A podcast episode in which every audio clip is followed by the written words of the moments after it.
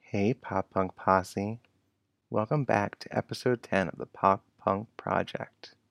I'm Mike, joined by Keenan. Wow. That was pretty sexy. I didn't realize you were going to do it that sexy. I tried. That was impressive. Hey guys, I'm Keenan. On episode 10 of the Pop Punk Project, we will be discussing Good Charlotte's The Young and the Hopeless, one of our favorite albums from middle school. Yeah, I think probably the main reason why we decided to start this podcast, actually. The first time we recorded, we actually recorded this album and we decided to scrap it because it was garbage, but we always knew we wanted to come back to it and it was going to be a highlight of ours. So pretty pumped for it, Mike. Me too. This episode is also going to be exciting because we're going to be joined a little bit later by a very special guest of ours, Tom Mackel. Wow. Yeah, pretty big. A member of the Gummy Bear Warriors in sixth through eighth grade, and also a professional musician today. So he uh, graciously decided to join us, and he's going to discuss this with us. We're pretty pumped about that as well.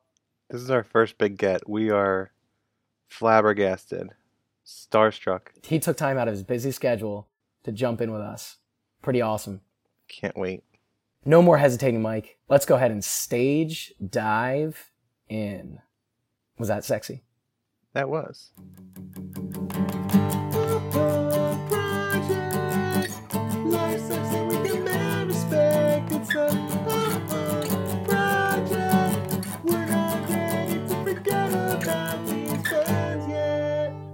This album was the second studio album by Good Charlotte, released on October 1st, 2002.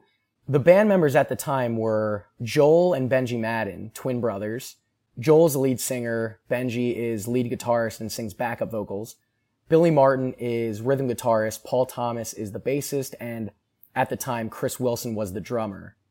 Good Charlotte is from Waldorf, Maryland, the DC Baltimore area they released their first album through Epic and Daylight Records back in 2000. It was their self titled debut. It didn't sell as well as the group and the labels were hoping it would, so for this reason, they were almost dropped from their record label. There was minor success for their single Little Things, and that coupled with touring on the Warp Tour and also alongside Blink 182 in 2001 helped increase their popularity. I did forget that they toured alongside Blink 182. So even though they had this small following and not a ton of success from their first record, they still were touring with some big names. Can we file this under without Mark Hoppus and Blink, Good Charlotte Yeah. may have ceased to exist? Yeah. Well, let's just say it's another Mark Hoppus find. Totally good with that. That is so weird that your label wants to drop you and yet you're still touring alongside one of the biggest bands in the world. It I seems know. like that doesn't pair together correctly. Well, I guess it just shows how having good management and having good agents can propel you when you have the right people who are setting strategy for you. I do remember at that time, Mike, they rotated through a series of drummers. They had maybe three or four that they kind of burned through. They couldn't hold a drummer down, but they eventually landed this guy, Chris Wilson, right before they released Lifestyles of the Rich and the Famous in September, which was their first single, I believe. It was. And yeah, I remember all of the press releases and posters at this time, it just had Joel, Benji, Billy, and Paul on them. And I was actually looking at my CD earlier today. The insert for the CD just had the four of them on it. So I guess Chris Wilson ended up being their drummer for a time, but Yeah. it was kind of in flux during the recording and release of this album. well, during the recording itself, they had this session drummer. His name was Josh Fries. He was the drummer of the Vandals who came in and actually recorded all the drums for the album. At the time, they were also working with this guy, Eric Valentine, who was known across the pop punk community as this legendary producer. He had worked with artists like Taking Back Sunday, Queens of the Stone Age, Third Eye Blind, Smash Mouth, the All American Rejects. I don't know if they were all before Good Charlotte, but through his career, that's who he had worked with. So he was very well known in the industry and he noticed Good Charlotte and decided that they were going to be a good band to work with. He realized they had a ton of potential. He felt like a lot of their writing was quote unquote a little bit deeper than some of their contemporaries. So he joined them. He was the producer for this record. Nice. That's a great group of bands to be involved with. In support of this album, Good Charlotte went out on tour opening for No Doubt. Again, a pretty huge band at the time to be opening for. Another big name. Yeah. After this opening gig, they embarked on a tour of their own across the US and then subsequent shows all around the world, followed up by a co headlining spot on the Honda Civic Tour along with our friends Newfound Glory. That's right. So this album was very popular at the time and was spread pretty widely across the ranks of pop punk fans. But I have to imagine that they were also able to get their name out there just by being on these big time tours and associating themselves with these big time names. With shows like Blink, No Doubt, Newfound Glory, those are three very dedicated fan bases that show up early, stay through the entire set. So you're catching these opening bands, one of which at the time is just it happens to be Good Charlotte. So I'm sure that helped propel them into a wider audience. Yeah. And not to mention their stint on the Warp Tour, which is, as we know, pop punk paradise. The album itself received mixed reviews by critics. You know what? I think at this point, all the pop punk bands from that time, they always received mixed reviews. Good Charlotte is no stranger to that. And I think it was mostly because of their cliched lyrics in the eyes of the critics. Yeah, I've learned over time reviews are maybe a nice outline to kind of get an an idea of whether or not you might like an album, but you should always do your own research, you know, do your own homework. Figure out for yourself if if Rolling Stone gives something one star, it doesn't mean you're not going to like it. Exactly.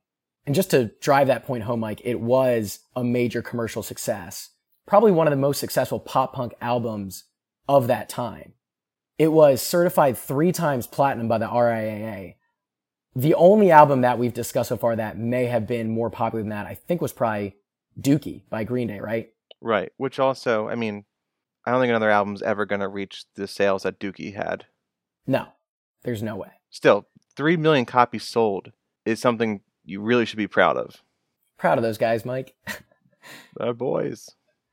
Three of the album singles, Lifestyles the Rich and the Famous, The Anthem, and Girls and Boys, also crossed over from the modern rock radio to pop radio. So these guys transcended the different genres. And I think we noticed that. It wasn't just popular amongst our inner circle and our friends, but everybody in middle school knew these guys and knew their songs. I mean, it was all over pop radio.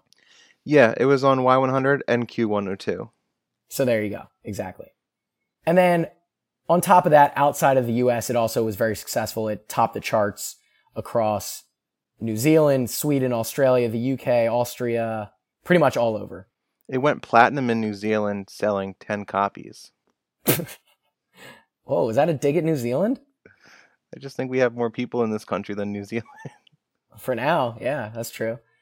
Just kidding. We love the Kiwi. Flight of the Concords is great. And then on top of that, as we know, as we saw at the time, it received tons of awards. It won alternative and rock awards at the different award shows. And I believe they also performed at shows like the VMAs and the, I don't know, what are the other MTV award shows they have? I think they performed at a few of those. Yeah, probably Kids' Choice Awards on Nickelodeon. They were everywhere, honestly. They were everywhere. They were. They were humongous. They were on MTV constantly. I think they had their own shows or uh, they were on TRL all the time. I'm not sure, but yep, absolutely. I remember them being all over the place. You couldn't avoid them, which is great for good Charlotte fans. October 2002, Mike. What in the world is going on here? Keenan, we're going to start off with some lighthearted news. Oh, I don't like the way you said that. I'm just kidding. It's actually a pretty scary time. This is geographically relevant to our buddies Good Charlotte from Waldorf, Maryland. Do you remember the DC snipers? I do. Yeah, that was a very scary time. You're not kidding. Turns out it was his uncle and his nephew, I believe. And they actually started their killing spree in February of 2002, but October 2nd is when they really started targeting just random areas in DC. They would just shoot people in their cars and it lasted for three weeks before they were finally arrested. But I remember the news every single night during that three week period. 9 11 was still really fresh in people's heads. There was a lot of confusion as to what was actually happening. Yeah. I don't really think there was a rhyme or a reason behind who was being gunned down. So that made people panic as well. There was no recognizable motive. I think what was really scary about it too was you had 9-11 again a year before that, right? And it was this big, horrible event and it happened. And then obviously the war in Iraq, the war in Afghanistan, we kind of brought the war overseas and it felt like for a time it was back on our land. It wasn't just this one big event and it lasted a couple days. It was prolonged. So you would watch the news and wait to see if there was another killing in DC. I totally remember that. It was really scary.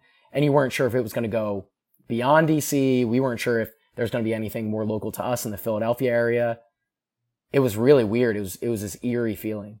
Right. People driving on the highway or stopped on the highway were just being shot. It was insane. And at gas stations, yeah, I, I remember Yeah. that. At convenience stores. By the time the two of them were caught, they had killed 17 people and wounded 10 others. So, pretty destructive spree, a lot of tragedy, pretty insane time. Just a day after this album came out. Yeah, Jesus, dude. That kind of sucks for good Charlotte because I'm sure all the local papers were just all hands on deck covering this sniper story. Yeah, that's true. And I hate to keep it dark, but I do remember this headline. I, actually, I don't know if I remember this headline or if I remember learning about it later, but I definitely saw a documentary on it a few years ago. On October 23rd, Chechen gunmen seized a Moscow theater and held at least 500 people hostage. And it ended with three days later, Russian anti terrorist forces ended up storming the theater. And as they did that, they also pumped poisonous gas in and they ended up killing like 40 or 50 of these hostage takers, which by the way is an insane amount. But they also killed like 120 or 130 of the hostages. So I remember it going down in history as like this botched rescue attempt, but they were desperate and this was basically their only option. And so, yeah, I remember seeing a very interesting documentary on it and it was all about these Chechen resistance fighters and how Russia handled that with, um, not a ton of tact. Yeah. You can't kill those hostages. We want to kill those hostages. God. That is crazy. I would like to check out that documentary. It kind of reminds me of um did you watch the show Waco? Yeah, a little while ago, I did see Waco. So it's on Netflix now for anybody that wants to check it out, but that does a pretty good job of looking at how the FBI probably mishandled that situation as well. They considered the people that were there there against their will. It was more of a cult situation, but it does a really good job depicting how how that all went down and it it was not good. Time to lighten it up a little bit, Mike. On October 26, American singer-songwriter and TV personality Jessica Simpson, one of your favorites, Mike, I love J Simp. weds singer-songwriter Nick Lachey, another one of your favorites. I love Nick Lachey. And as we remember, we know them from their TV show, their reality TV show, Newlyweds, Nick and Jessica. That's right. That's my wife. Uh, my wife. Another Borat, probably great movie of the times. Um, she loved Jessica Simpson. She loved that show. It was a great show, but I still see clips from time to time in our house because she likes to revisit old clips on YouTube. I remember the opening scene of the entire series was Jessica Simpson sitting on her couch, eating from a can of tuna, the chicken by the sea tuna. And she was like, Nick, is this chicken? Was that the first scene of the show? I'm pretty sure it was the very first scene of the show. I could be wrong about that, but That definitely became the most recognized one. The most before viral was really a thing. That went viral for all intents and purposes. It did go viral, yeah. But yeah, and she she was like convinced that what she was eating was chicken, and Nick had to explain that chicken of the sea was the brand name of tuna, and she was up to that point in her life she never realized that when she was eating tuna she was eating fish. She had no idea. It's like wow, you never realize these things when you're a kid watching older people on TV. You just assume everybody's older than you. As a 22 year old, without Jessica Simpson making that mistake for me, I might have screwed one of those things up like that. You know, no, not like that though. she just got unlucky because we all asked dumb questions from time to time, but every single one of hers was millions of people saw it. Yeah, that show didn't do good things for the image of her intelligence. That's Yeah. for sure. But she was like America's sweetheart. Unfortunately, it did not last between the two of them. You hate to see it. You do. I hope they're both well, wherever they are now. Going from chicken of the sea to the biggest chickens I've ever seen on a football field, Oh, I like where this is headed. Emmett Smith of the Dallas Cowgirls. Boo. hey, but that's sexist. I know it is. Emmett Smith of the Dallas Cowboys. Thank you, Michael. He passed Walter Payton as the NFL's leading rusher in a 17 to 14 loss to the Seattle Seahawks. At least they lost, which, Yeah. as we know, the Dallas Cowboys are really good at doing. That reminds me of when we discussed Barry Bonds passing the home run lead in a losing effort as well. Yeah. You feel accomplished, but it's a team sport for a reason, Keenan. These athletes, though, after big accomplishments like that, in the post game interviews, they always say, Oh, it's a cool thing, but really it's about winning and losing. And really, I'm just happy for my team. And you know that's never true. You know they care way more about setting individual records. They're just working for that next contract year, baby. That's all they're doing, baby. Can't blame them though. No, not at all. I'd be doing the same thing. That same day, Mike, let's hop across the pond real quick. This is one of those headlines that's both tragic, but also kind of hilarious. Love those, Keenan. In Great Britain, during a storm, they reported 100 mile per hour winds. It was the worst gales since 1987 and itself was considered the most severe storm in 200 years. Nine people ended up dying and there was 50 million pounds of damage. Not the weight, Mike, in that silly fake GB currency. What's what's the funny part about that? because I'm just picturing people like literally being blown around. people were literally like, I'm sure they were uplifted. Can you imagine a guy like holding an umbrella Yeah, and just like, that guy died. yeah, but only a couple people, and people are flying around like they're Mary Poppins. I guess that's funny. It's like half funny but also half sad. Yeah. It's um You didn't get a little kick out of that? I was waiting. I don't know. Once you said nine people died, I thought there was a twist coming, but No, the twist is I just want to be in a big windstorm and be blown around a little bit. Okay. and I find that image hilarious. I guess me too now that you mention it. Ugh. Just grab your umbrella and kind of float away. And then finally, at the end of the month, this one I also found somewhat topical. On October 30th, Jam Master Jay, who was the DJ for Run DMC, he was shot and killed in, I believe, a recording studio in New York. The reason why that's topical is they never caught his murderer. They only had speculation. They questioned a few people. There were some conspiracy theories, as there always is when these things happen. But in August 2020, two men, Ronald Washington and Carl Jordan Jr., were indicted for his murder. Wow, that recent. Yeah, it literally just happened. And it alleged that the three of them, these two guys and Jam Master Jay, they all had acquired 10 kilos of cocaine and were planning on selling it, I guess. And Jam Master Jay cut them out. So they got angry at him and ended up murdering him because of that. At least that's what these allegations are saying. So Right. that one is going to play out, I imagine, over the next several months. Man, that is sad. Run DMC were huge back in the day. Before our time, I'd say, but they still had that um We knew who they were. yeah, they had that renewed success when they teamed up with Aerosmith. Yeah, it was huge. So, Keenan, some themes of this album. We have a couple classics, a couple we've seen before in the pop punk project. There's songs that discuss being an average kid from the suburbs. In Good Charlotte's case, they're from the suburbs of DC, but we've seen other bands from the suburbs of Toronto and Chicago and Oakland. So that's kind of a common theme throughout these albums that we've reviewed so far. Guichard is also big on being a loser, being out of place, not fitting in with societal structure or expectations, going against the grain, not fitting in with the in crowd, things of that nature.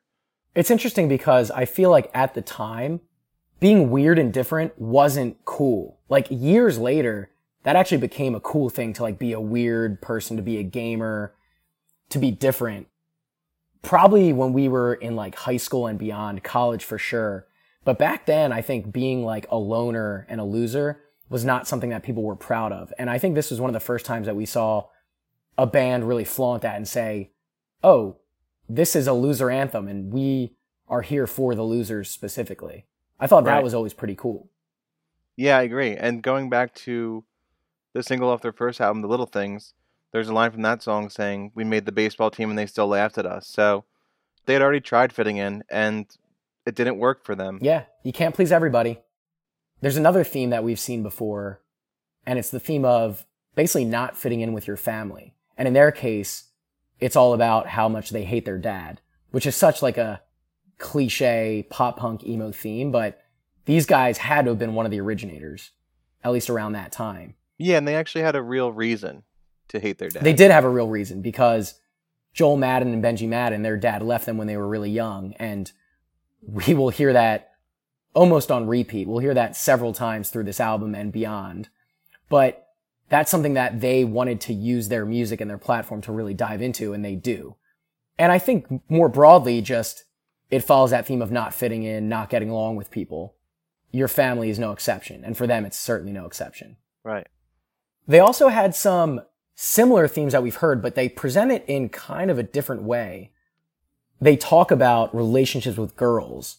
And I think before, the way that typical pop punk bands would talk about relationships, they would mention breakups or girls cheating on them. But Good Charlotte had a tendency to talk more specifically about girls being superficial and shallow. And they get very specific about why girls are that way or why they think girls are that way. I don't think we've really seen it quite like that before. No, not on that grand a scale, I would say. It's always been referring to a specific person or a specific relationship that the singer's referring to, but Good Charlotte kind of paints it with a broader brush on this album.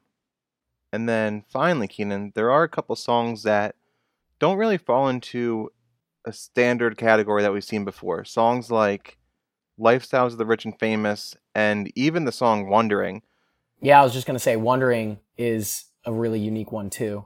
they're kind of topics that don't really get mentioned on these albums very often. Uh, I think of other songs like Stacy's Mom, where it's like they stand out from the others on the album just because when you listen to the lyrics, it's like, I've never heard a song about this before, which is, I kind of appreciate that. It makes the other songs, first of all, more tolerable and more important because you have some separation between this song about my dad, this song about this girl sucks, this song about my dad again. Thrown in there are these unique songs. It's just refreshing. It's a nice change of pace to hear things that are totally off topic or off brand. It's just cool to hear something new.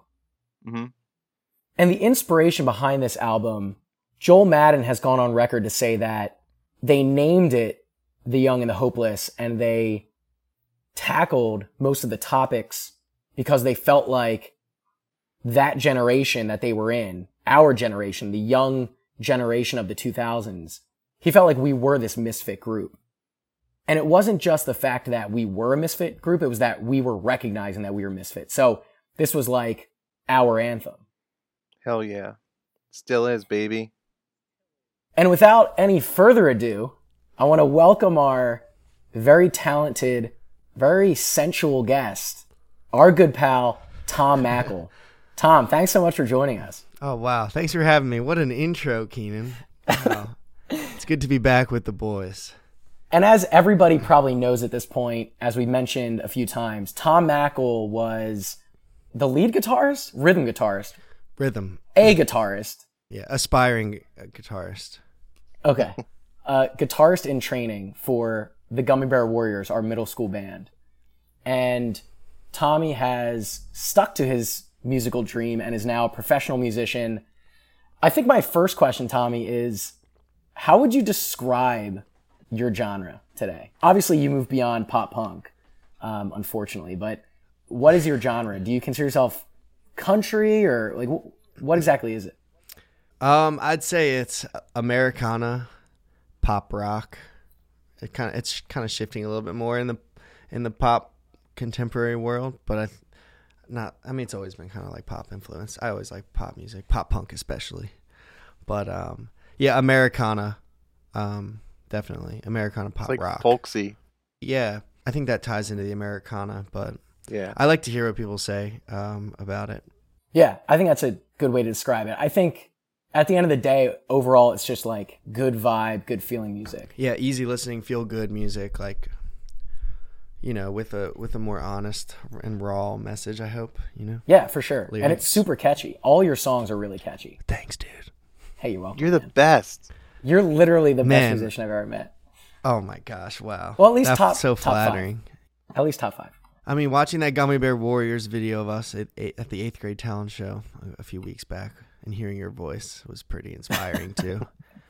I wish I didn't give you so much crap for your voice now because it sounded great.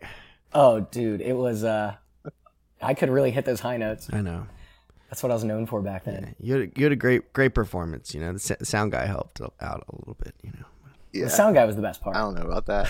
It's funny because I was thinking, I think I was only the sound guy at one of Paul's parties, like for real. But all I did was just sit there, and then Tom would run over and like adjust the knobs Yeah. and run back.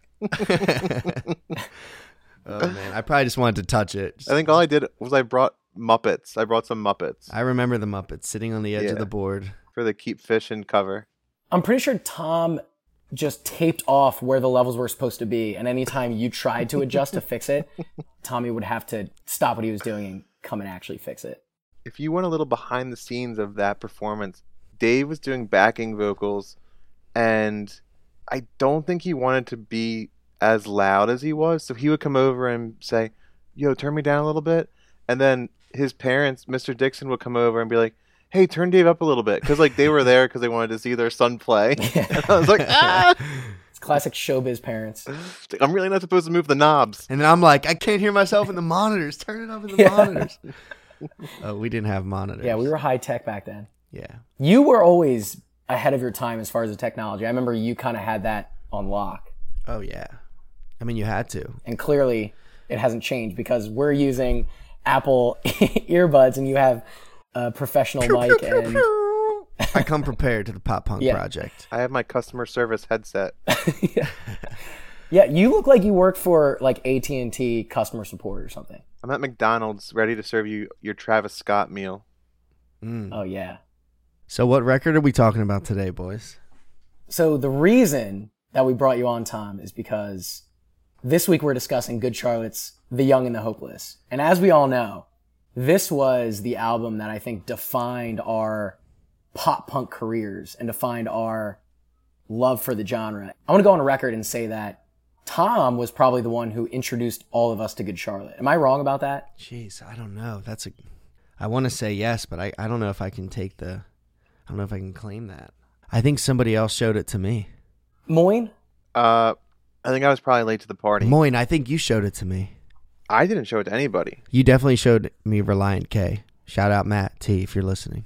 That is true. What up, Matt T? Yeah, true. Reliant K have been on since day one. Yeah. Um, And- but no, good Charlotte. I remember you guys already had like I think Keenan had a maid sweatshirt, and you guys had the maid T-shirts and stuff. Oh yeah. And I think that's when I was like, "What is maid?" And I had heard like the anthem and lifestyles and some of the singles, but I don't think I really was into Good Charlotte yet. And then once I saw you guys rocking the, that sick gear, I knew that this was a band I had to check out. And so I bought The Young and the Hopeless. I think it was my first real CD, first modern CD. Like I had listened to the Beatles Same. up yeah. until that point and like the beach boys and stuff my parents listened to that was the first time i told my parents i need to go to fye and get this cd as soon as possible so that was what like sixth sixth grade seventh grade I want to guess? say sixth grade, yeah.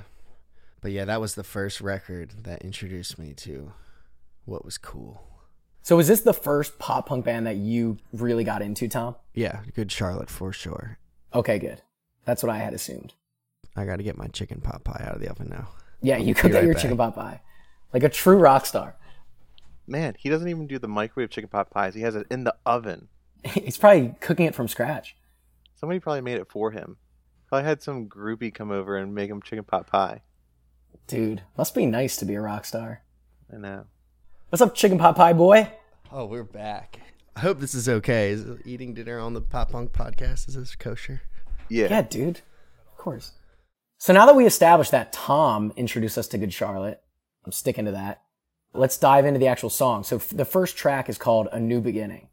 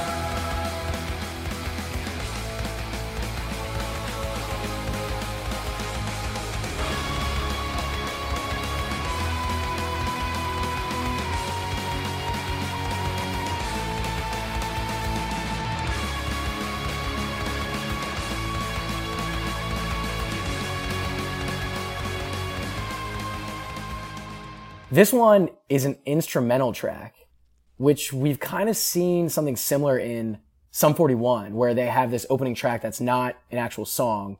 Tom, do you like when bands do like a cool, different intro thing, or do you I don't like them know. just I, to get?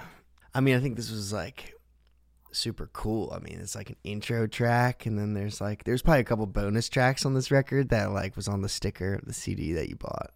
Yeah, I thought it was a really cool thing that bands were doing, and it went with the whole show and the whole like young and the hopeless image, and like I think you could put it in your computer, and there was probably like a little video that went with it too. yeah, I'm sure. I love all that little extra stuff, whether it was bonus tracks or intro tracks or like. But and it went with their tour too. You know, they they would play a new beginning and then they would they go right into the anthem. Yeah, it's like almost a perfect lead-in. I think those two were two songs were written at the same time because they were the only songs that Benji didn't write with Joel that he wrote with Eric Valentine, their producer.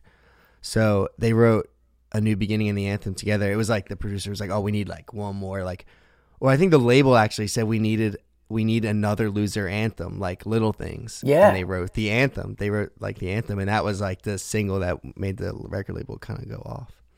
Damn, dude, you did do your research. I'm a fucking good Charlotte fan, man. That's impressive, man. I would never listen to the intro track when I actually listen to the CD just because all I want to do is listen to the anthem. But I know we were all at the Y100 Festival back in December of 2004 and they played this song when they were coming on stage. That was like the coolest thing in the world because we had sat through like so cool. there was a ton of good bands there. There was what Franz Ferdinand, The Hives, Jimmy Eat World, Silver Tide, but we were all there for Good Charlotte. And then this song hits. They walk out on stage, and it's like we were what 13 years old and just losing our minds. Oh yeah, it was all like theatrical too. Oh yeah, maybe not theatrical, but I think it was. I think they were typically pretty theatrical, actually. they definitely were. it's like the final countdown to the e- world of emo, 2002. So then that led into track two, which was the anthem.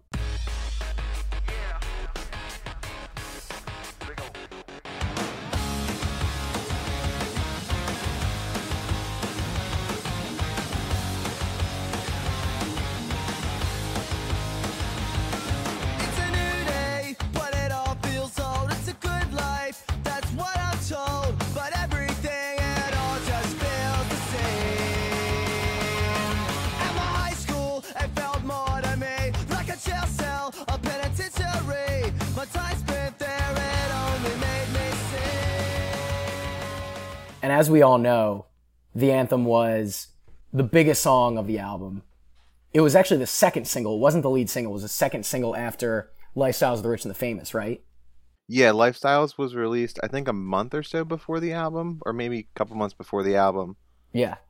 and it had pretty good success. But the anthem will always be, I think, the song from this album, and I think, in my opinion. Top five all time like pop punk songs. The Oh, anthem's yeah. on there for me.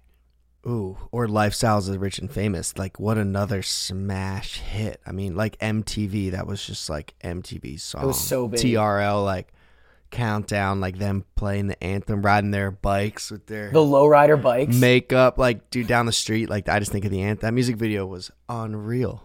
And I don't ever wanna be like you. I don't wanna do the things you do. I'm never gonna hear the words you say. And I don't ever wanna, I don't ever wanna be you. Don't wanna be just like you. All what I'm saying is this is the anthem for all your hands up you. Don't wanna be you.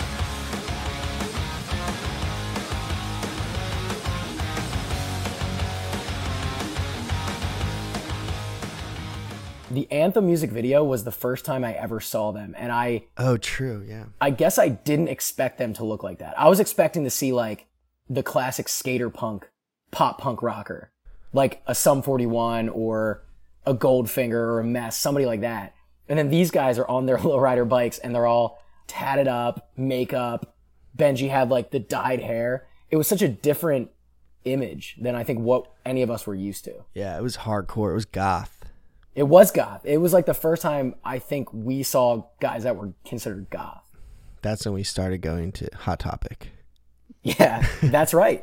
I think Good Charlotte is the reason we would just bum around at Hot Topic at the Montgomeryville Mall f- just weekends on end. Man, I had this huge Good Charlotte poster in my room where it was like, yeah, all of them just standing there and like my parents wanted to take that poster down so bad for so many years but they could not take it down eventually i took it down when i started to listen to a little more john mayer than good charlotte but yeah, that i transition. don't know what that says about me but I had so many Good Charlotte posters over the years. At a certain point, I was like, Good Charlotte sucks. I'm past this. And I would just like rip them down and throw them out. I'm like, damn, I wish I just rolled it up and saved it. Yeah, I know. me too It's a shame. But I did think at the time, even though they were super popular, there was also kind of a stigma about liking them. I think it was maybe them and Simple Plan. Like if you admitted freely that you listened to Good Charlotte or you wore Good Charlotte stuff, I feel like you were kind of setting yourself up for people being like, "Oh, dude, yeah those guys like those guys are lame." but that was the whole like vulnerable emo thing you know It's exactly no, what it was. nobody liked you know it's kind of like but i don't care Like we were embracing that at the time. yeah that's what was cool This was also the age of pastel popped collar polos, you know? true So if you went to a dance in a black maid t-shirt while like people were wearing like Lacoste, you definitely were different, I guess. But then the more that these songs were played, they became way more popular and I feel like people started thinking that actually might be kind of cool. I don't know. Maybe that's just me, but no for sure That's what I thought at the time. Yeah. I remember rolling up to a Good Charlotte concert, uh, like at, my jeez, what was it? The Wachovia, like what was it then? Like man, oh, was it- Tweeter Center? First Union Center? I think it was like the Wachovia Spectrum. Oh, the Spectrum. I went and saw Good Charlotte. and My older sister dropped me off, or took did not drop me off, took me there. and I remember walking in there like the new Good Charlotte fan, you know, but like everybody had their nails painted and eye makeup and all black. And I remember like my looking up at my older sister being like. I was a little scared, you know. I remember like walking in, and it was l- fucking loud. Goldfinger was the op- opening act, and or Messed, and I think Mess first song had like "fuck you" like a hundred times in it, and it was so loud. And I was kind of like, "Oh my god, what is this shit that I got myself into?" Like, "Oh my god!" And then Good Charlotte came on with "A New Beginning," and then the anthem, anthem, and I'm like, "These are these figures right in front of my eyes." Like, that is crazy, man. The first time you see them live. and I mean, it was a stadium. It was a stadium tour. Young and the Hopeless, their first headline tour was like a stadium tour. Think about how massive they were as a band.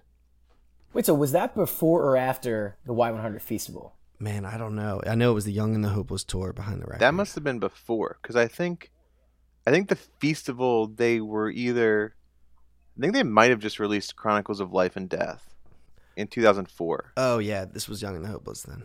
Yeah, you probably saw them in like 2002, 2003 Yeah. on that tour. This just proves that Tommy was into them way before we were because he was rolling up to these concerts with his sister before any of us were even thinking about concerts. Man, it was just that one. That was the first like concert. That was like second concert I ever went to. That first one that was like I wanted to go to the, you know, Like your first real concert. my first real concert like that I wanted to really go to. Um, I think the second one was Sum 41. Tom came back into school on Monday with black nail polish on, and we were like, "Whoa, Like so much eyeliner and brass knuckles!" Oh, Yeah. I wasn't that hardcore. It's funny because Mike, you were mentioning that I had the maid sweatshirt, and I remember Halloween. It must have been like Halloween in two thousand three or four. I think we all probably went out together, but I convinced my mom that I wanted to go as Benji for Halloween. I remember that. yeah, and so it was an excuse basically to go to Hot Topic and buy like the fifty dollar maid sweatshirt, the like spike bracelet, the sweatbands, like the whole getup, and then put on the makeup and actually go out and wear all that stuff. Like that was my excuse to be like, okay, I can buy this stuff. But I remember after that, I was like, oh, now that I have this maid sweatshirt, I might as well uh, just wear this maid sweatshirt. Dude, I would kill for a maid sweatshirt these days. Me too. You could probably order it somewhere. Like Redbubble. I want a, a genuine 2002 maid sweatshirt. Man, I was just trying to.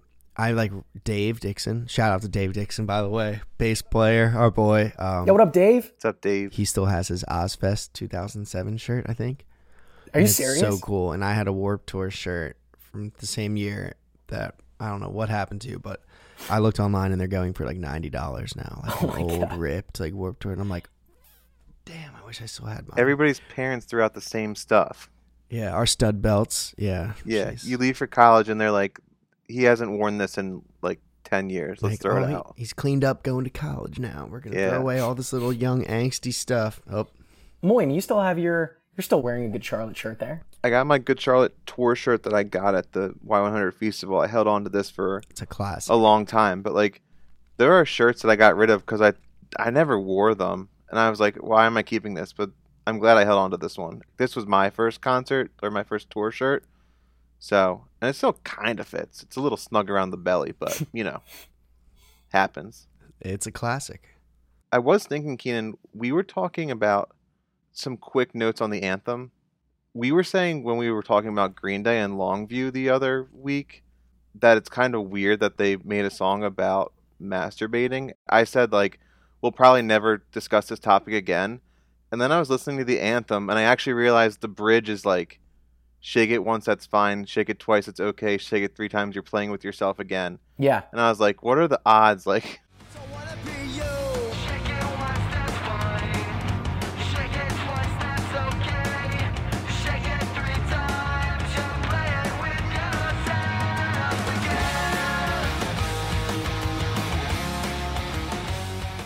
I was reading that actually turned out that was kind of filler Yeah. that they were gonna change, but then they just left it in there, and it's kind of become like a a funny like joke within that song. I think. Yeah, I don't think it was actually supposed to be on the song. I think they were supposed to be pulled out and they thought it sounded funny and they're like, you know what, whatever. Yeah. And that was kind of their style, I think. And then in the bridge, like that, um, when they go "Rrrr," like that's the perfect pop punk jump moment. Oh, It is, yeah. They have a lot of them on this record actually, but yeah, that one was iconic. it's like oh, What I'm saying is that's like the best. That's when everybody in the band jumps. Yeah. Oh man, yeah. There's pop punk riffs and licks all over this record. And then these were the first guys to do them too. Eric Valentine, epic producer. The guy we gotta give him credit for all this shit too. Oh yeah. Yeah, he was huge. He definitely like was like pop punk project is gonna talk about this album ten years. Oh yeah. twelve. Jeez, how many years? Twenty years ago. yeah. Eighteen years ago, this record Insane. came out. So long. I almost just said 10. That's how in denial I am. 18 years. It's like weird to think about. 2010 was probably around the time when I thought I was too cool for Good Charlotte, but you know, later in my life, I'm like, no, man, these guys were like my first true love. Timeless classics. Tommy, true or false, you practiced that pop punk choreographed jump so many times in front of the mirror. So many times. Okay. Just want to make sure. I wish I could do it right now for the podcast. I know. But You got to get your guitar because you want to get your knees up, but you got to make sure your guitar's like Keenan, you had it down, man. I, I also practiced in the mirror, so You were like the athlete of the band too, so that If that's true, then we're we were in trouble as athletes. You guys were also playing, and Tom, you can bring us up to speed on the top notch equipment of today, but you were playing when everything had cables and wires all over the place too, and you didn't want to knock those out of the guitar or like. No, there was an art to to the jump and making sure you weren't landing on your cable. We didn't have wirelesses. I mean, we we might have we might have got them at some point. Yeah, the day that you bought the wireless connector for the first time, Tommy, was the day that We were yeah, we thought we were about to take off. yeah, that was it. We knew we were in. It We were going from talent shows to parties was a big jump back then. that our moms were putting on. Yeah. Oh man. Um, Paul Nixon though. Shout out to our boy Paul Nixon. We can't forget about him and and our boy Mike Tubes. Incredible musicians. But Paul, man, I remember turning all the lights off in his basement and putting on the new beginning, and then we would come in halfway through and, and jam out and play the the actual part. He would like press pause, and then we would pick up the rest. awesome. And it was so much. It was so fun. Paul Nixon's basement was where like musical fusion happened. Yeah, I don't know if we had a sound our own sound engineer at this point, but I'm sure he was floating around somewhere. We brought Yeah. him on a little bit later. But You yeah. should have left me floating. Okay. Track number three, Lifestyles of the Rich and the Famous, which was the first single of the record, flooded the airwaves and also had a pretty iconic music video. I'd like to see them spend a week living life out on the street. I don't think they would survive. But they could spend a day or two walking in someone else's shoes. I think they'd stumble and they'd fall. They would fall. Lifestyles of the rich and the famous. They're always complaining, always complaining. If money is such a problem, well they got mansions. Think we should rob them? But you know when you How do you rank them? The anthem, Lifestyles of the Rich and Famous. Which one did you like better? Oh man, I'd rank them in the order of the album. I think they knew which ones were better. I think the anthem ahead of Lifestyles of the Rich and Famous. I want to say I heard Lifestyles of the Rich and Famous a lot more than I heard the album. Yeah. I think Lifestyles of the Rich and Famous got like some more. It must have got some more attention. I don't know, but maybe a little bit more. But the anthem I think was like the freaking one. That music video was so sick. Let's not forget. I know we're getting ahead of ourselves, but track four, "Wondering," come on. Dude, That track four is a big that, one, that, dude. Oh, Billy, that lead guitar player, man. Like that, I remembered him playing that intro riff to the song. Getting ahead of myself, but holy Yeah, well, crap. slow down, This dude. album is full of bangers, and we are only I know. three songs in. You probably heard lifestyles. You probably think you heard that more because it was the first single. Yeah. And if you were the first one to Probably, yeah. get into them, then you probably were into them from the very start. Right. It was Lifestyles. That was the first single, wasn't it? Yeah, yeah. Fact- okay, so that's why. Because you probably were into them after their debut album, and then so then you must have been on this single from day one. Everyone else was like, "Lifestyles is rich and famous," and I'm like, "Nah, dude. Like, we listen to Good Charlotte, like the anthem. Like, come on." yeah. Okay. We're on the same page there. Yeah, I, I think we are. Because I think there are people out there that prefer Lifestyles over the anthem, but again, just because it was the first single. But what was cool about this song was it definitely was a concept and a topic that you didn't see that often. Like nobody was talking about celebrities or nobody's bashing celebrities True. in song. This was just kind of a different theme, Yeah, which I think was a cool theme. for sure. Hmm, I didn't really think about that. Yeah. It's kind of funny because they were bashing celebrities and what saying pissing and moaning in the Rolling Stone, and then literally a couple months later they were huge superstars. This one really bit them in the ass. interviews in the Rolling Stone, covers of the Rolling Stone. Wasn't this uh wasn't this music video them like trashing a party in the hills or something like that or something? Didn't have to. do It was them, like on trial. They were Oh, right, right, arrested right, and they were right. on trial, and they were like, I guess they were the celebrities, and it was this like something- yeah. fake celebrity trial that I think was supposed to mimic an O.J. Simpson media trial. It was like a court TV spoof. That's what it was. They were like Yeah. these Maryland like poor like punk rock kids that were just against the world. They like started this young angsty like emo punk rock music. They were the fucking gods. Exactly. And then then they get then they go off and they marry you know Paris Hilton. It's like huh. full circle. Did one of them marry Paris Hilton? One of them did right. or is married to or dated? No. Okay, so we wanted to ask you, do you know who they're married to? Man, the Madden brothers. It's not I, Oh. Paris Hilton. I don't now. It's not Paris Hilton, but you're really close. Ooh. Actually, yeah, that's probably why he thought that because you're really close. I swear one of them was dating Paris Hilton at some point. Maybe not, they but probably were, but then I don't swear. do you remember the show The Simple Life? the Simple Life. Oh yes, Do you remember who else was on that show? Paris Hilton and Nicole Richie. yes. So Joel is married to Nicole Richie. Okay, So that's probably why Thank you made you. that connection. yeah, And then Benji's wife is like an even bigger star than. that's right. Who is she? Do you want to guess? No, All right. It honestly would take forever. we have a lot of songs to cover. yeah, we do. Uh, Cameron Diaz. Oh, that's right. I knew that. Hmm. Wow, Isn't Which that is- insane? Kind of insane because she's like one of. She's like an A list actress, and he's like. an A-list songwriter and pop you punk go. god. He is the king An of pop. A-list pop punker. King of pop punk, baby. Good Charlotte. We love him. Maybe they'll hear this. Waldorf, Maryland. I hope This so. will get to them. every person I've ever met from Maryland, ever since I heard of Good Charlotte, I asked this is the first thing I asked them: Do you know where Waldorf, Maryland is? If they, if they get Joel and and they're Benji like, Madden, "Oh yeah, W- Waldorf." I'm like, "Do you like Good Charlotte?" they're like, "Oh yeah, it was my mom's, you know, hairdresser, like friend." I'm like, "What? oh, of course. Yeah. You know them?" One day you'll get to them, Tom. Don't worry. One day, Dude, someday when you're touring the world, we're gonna have people ask us, "Do you know where Laura Gwinnett is?" And it's like, "Yeah." It's like, "Do you listen to Tom Maggle?" It's like, "Ugh, yeah." Do we ever? Yeah. so That sick guy. of that guy. One day, Good Charlotte's going to be opening for Tommy. That's what I'm excited for. like, get them to open for you right now, honestly. Let's go, baby. So, in this video, there were some interesting cameos. Uh, most notably, Kyle Gass from Tenacious D That's right. and Chris Kirkpatrick from InSync. I met him. You met Chris Kirkpatrick Yeah, when? down here in Charleston years ago. He's cool. Nice. That's pretty awesome. Did you ask him about Good Charlotte? I think we're, no. You I should did have. not. But that's cool. Continue. Sorry, I interrupted. No, that's it. I just thought it, those were two weird people to have in their music video. Oh yeah, for sure. Wait, I want to play a new game. Can we play a new game? As we go on and we start naming celebrities, Tommy, you have to say if you have or have not met them.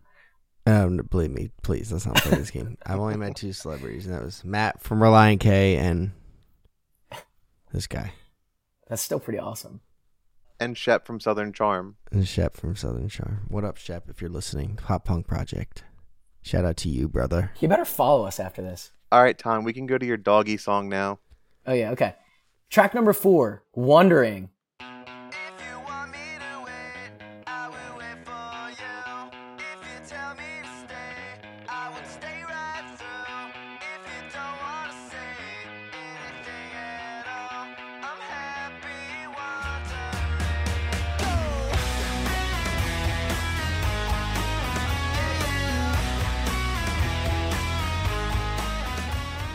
Oh yeah.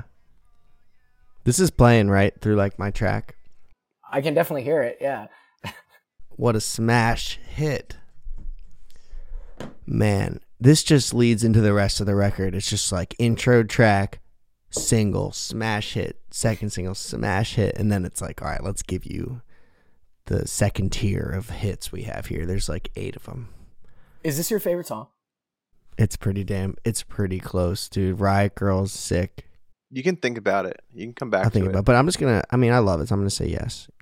Okay, that's big. How about you, Mike? Keenan and I were talking while you were getting dinner, and Chicken pot pie. we agreed that this is both our number two favorite song on the album, but really close to number one. So it- it's kind of weird. We all love this song so much. It's a great one. Now my life is changing, it's always rearranging. It's always getting stranger than I thought it ever could. Ever since I found you, I wanna be around you. I wanna get down to the point that I need you. 'Cause everybody, oh, needs someone that they can trust in. You're somebody, oh, that I found just in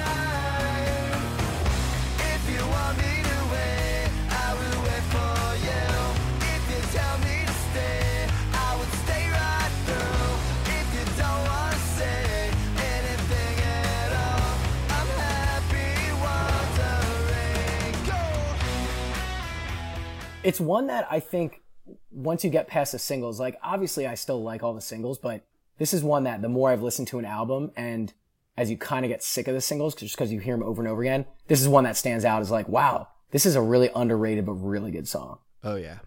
And then it just becomes an immediate favorite. Tommy, can I put you on the spot for a second? Yeah, let's take a selfie first. Yo, what up, haters? I gotta do one with Mike on full screen now. Me on full screen? You can just leave them out. You thought the Gummy Bear Warriors were dead. Here they are. We're just getting started, baby. This is the comeback. Jeez. Do you know what this song is about, or do you have an idea of what you think it's about? I actually don't. I'm so bad at like just remember like just reading and comprehension. I was never really good at that. So I just kind of like Reading- love the melody. and Reading the- comprehension. um, no, I haven't really dove into the whole the lyrics and the story of the song, but Okay. I should I should have. You guys were talking about lifestyles rich and famous, like what they were doing, like they're talking about it in the verses, like crashing parties. I'm like, what are you talking about? But yeah, I gotta I should have printed the lyrics. I was thinking, For not being good at reading comprehension, you picked a good career in literally writing and composing your own song. yeah, yeah, that's true. yeah, you don't got to read anything if you write it yourself. man, I can't remember what I did ten minutes ago or what I read two seconds ago. Do you have all of your songs written down in like a notebook somewhere? Where do you have your stuff written down?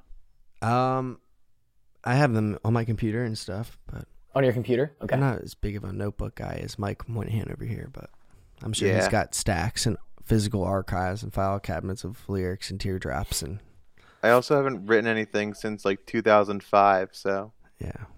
Wait, so Keenan, what is this song about? So this song is actually about Benji wrote it about his dog, whose name I think was Cash Dog. Oh, that's right. It's all yeah. Do you remember Cash Dog? It's all coming back. They talk about Cash Dog in another song.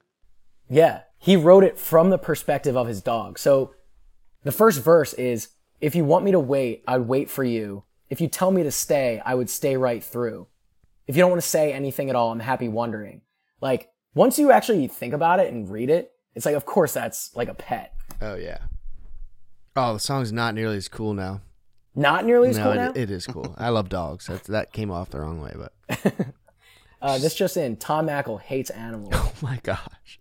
Known dog hater Tom Mackel appeared on the Pop Punk Project. So I can just picture him now like, looking at his dog, writing this song, and like talking to the dog, and the dog saying nothing back. Well, they were obsessed with that dog because They it were. always made an appearance in their lyrics and on their songs, and it was always in their music videos. It, what was it like a pit bull? I think it was a pit bull. Yeah, I think it was a Pitbull. Actually, he was Cash Dog was in the Lifestyles of the Rich and Famous video as well. I neglected to mention him. Oh, another celebrity cameo. Wow. That's huge. I can see what Tom's saying where the song does take a different meaning, I guess, once you know that. But I think it's kind of cool because there's not too many rock songs that are about dogs or from the perspective of dogs, especially not ones that are this good. Yeah. Yeah, I agree. No, I just like it because we mentioned earlier, Mike, that they have themes that you wouldn't see other pop punk bands have, and this is one of them. No other bands talk about their pets. Yeah, but you got you know you got to when you're good Charlotte. Track number five, The Story of My Old Man. This is the first time we dive into a theme that comes up frequently with Good Charlotte how much they hate their dad. I don't know too much about too much of my old man. I know we walked right out the door, we never saw him again. Last I heard he was at the bar, doing himself in. I know I got that same disease, I guess I got that from him. This is the story of my old man. Just like his father before him. I'm telling you to do anything you can. So you don't end up just like them like them. Monday he woke up and hated life. Drank until Wednesday and left his wife. Thursday through Saturday lost everything. Woke up on Sunday miserable again. Yeah, man, they really did not like their dad. I was listening to it. I don't know. Why, that's rude. I don't mean to laugh. I mean that's that's rough. It's not fun, you know. Yeah, but they were not a fan of their dad, and they made it very known. oh yeah, emotionless. That song I was listening to it today, That's a tough one. and I was like, oh my god, I was l- cracking up. But yeah, pretty sure it starts off with like, I'm sorry, dad. yeah. Well, Good Charlotte, I think they got a rap as being like that band that Yeah. all they talked about was how much they hated their dad, and it became Oh yeah. this broader like emo theme. oh yeah. It was like you know the kids fucked up families have a voice. You know.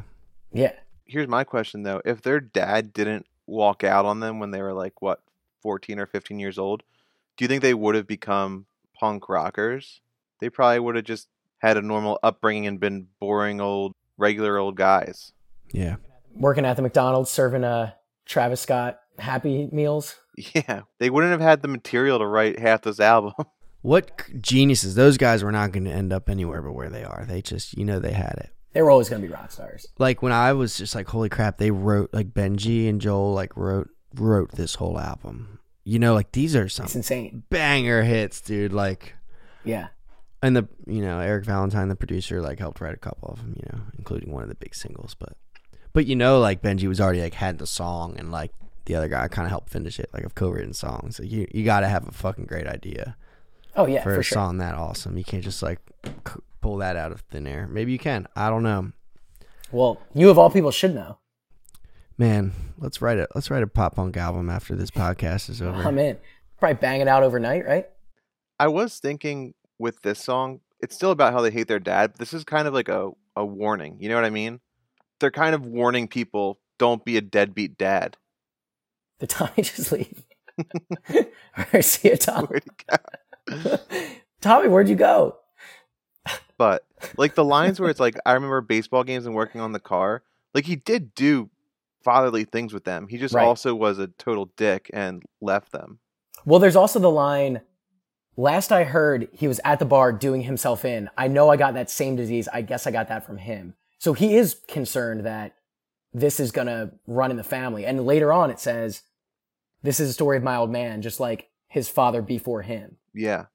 So I was thinking alcoholism might run in their family.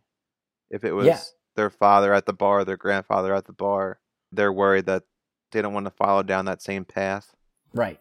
And I also read that, and this kind of made me feel sad for them, but Benji tried reaching out to his dad once he turned 18, just kind of saying, you know, I'm on my own now. I know you and mom had a falling out, but maybe we can foster some sort of a relationship going forward.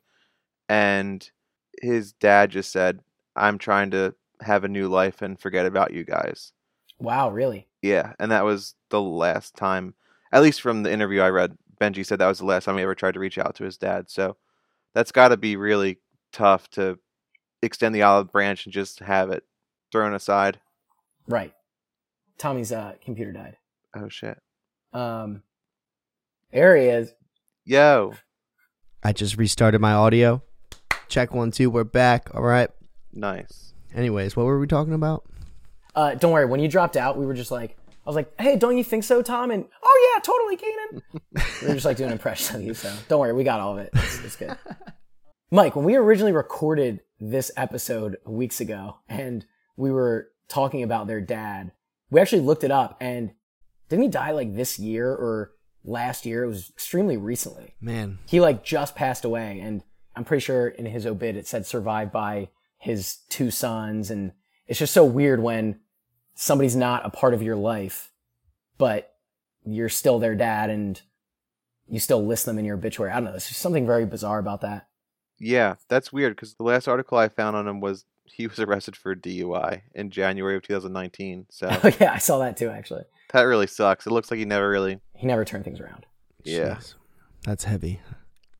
Roger Combs. looking back on his fucking sons making like the most iconic pop punk record Yeah. about how much they fucking hate him. That must suck. that's the other thing if you're him Ugh, it sucks. like how do you rebound from that you have a whole album that went triple platinum that everybody's heard and it's all about how much your own sons hate you Yeah, it's like that's like good revenge for the Madden Bros. Well done, it brothers. definitely is He died March of 2019, Keenan. so 2019. Yeah. Okay. right after that DUI. That Jeez. sucks. Rest in peace. Um, I gotta kind of respect him though because his sons were rich, literally rich and famous, and he was still like, "I don't want anything to do with you." So at least he was consistent. That's true. wow. I guess he has that going for him. Like Bieber's dad trying to get rich and famous off of Bieber. At least the Madden's dad was like, "No, I really wanted to leave you forever."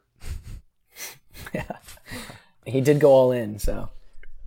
Track number six, Girls and Boys. Girls don't like boys, girls like cars and money. Girls don't like boys, girls like cars and money.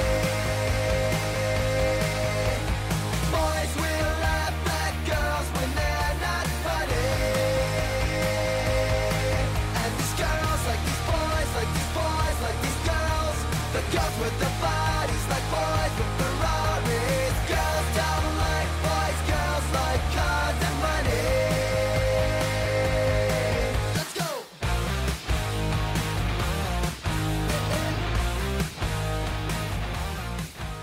Great song. You love this one because you hated girls, didn't you? Do you have to bleep me out? Can I swear on here? You can do whatever you want. You're a rock star. You can swear. All right. Um, yeah, absolute smash hit. Thanks for asking if you can curse after you've been saying fuck the whole time. Yeah, sorry. I mean, it goes with the it goes with the vibe, you know. We're Yeah. talking about pop punk here. yeah, GC, they probably said fuck. Actually, did they ever really curse? They probably cursed later in their career when they were trying to uh, sell records. to remake their image. Man, great song. Definitely one of the more like upbeat driving songs on the record. It's good, yeah. It's definitely one of the poppier songs on the record, right? Yeah. This was the third single, right? After Anthem? I think you're right. It was released in July, I think, after the Honda Civic tour with the co-headline Newfound Glory. That's right, dude. What a tour! Man, this song has the cheesiest fucking lyrics though. It is cheesy. I also feel like this is a song that you probably couldn't get away with today.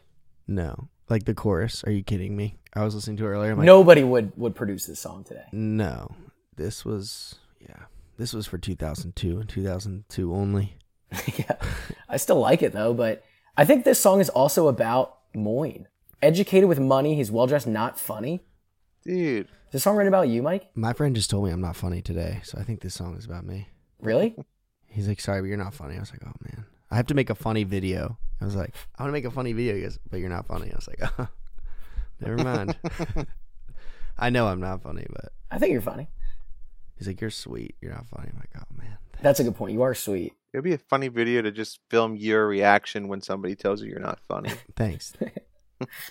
wow. Always a good producer, Mike. Ugh. You don't have to keep acting like I did anything. In the band? Yeah. you're like the mediator, like the like the the leader, the band leader, the sound guy, the Hey, quiet down, quiet down. the one to tell us how bad we really do sound. You were honest with us. And we're honest, yeah. Honest critic, constructive critic. Yeah. But you were fun. I think people enjoyed your presence. Somebody So, had to collect the girls, you know, before the VIP. That's what it was. Yeah. Yeah. Girls filing front row right here. Yeah. Somebody had to direct all the groupies. Speaking of girls and boys, do you remember the music video for this one? They were like playing a concert for all these old people. I do remember that. And they were dancing, right? Yeah, they were like rocking out. It's actually pretty funny. The old people were like being punks, like they were throwing shit at cars. Yeah, I just thought it was amusing. I remember there's one scene of Joel like walking towards the camera, The walk. and you Yeah. would always do that in school. I love Joel doing that walk. Yeah. And then he would stop and go. yeah Oh you always did yeah, that. I remember it now. Wow, it all. He was in an Adidas tracksuit, like. well dressed. Yeah. Yeah. so cool. That was like your thing for a year, Moyne. I thought it was really cool. It was literally just walking in was. a weird way, so Yeah. I could handle but it. with his eye on the camera, you know, hmm it was definitely in the Swagger music video lead singer move. Like that was cool. Yeah, it was sweet. I was thinking because we just talked about Good Charlotte and Newfound Glory. They're some of the only bands we've talked about so far that had a dedicated lead singer that didn't really play an instrument. Mm-hmm. Like I think Jordan played guitar sometimes, but Joel, I think he played guitar live sometimes, but for the most part, he was all like lead vocals. Yeah. In some of these music videos, it's kind of interesting to watch him because he's just going like Yeah, like moving his hands around in weird what ways. I do with my hands. Yeah. yeah, so cool. he's the man though. You know what I just found? Actually, today I was going through some archives. I found my live DVD, Good Charlotte, live from Brixton Academy. No, did you really? And it's so sick. I watched a little bit of it and it's like incredible.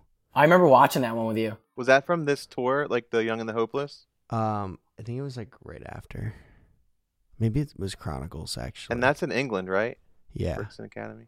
man. But they yeah they were so cool. I do remember watching that at your house oh like, yeah, vividly in your over and basement. over again. they had so many cool live videos, man.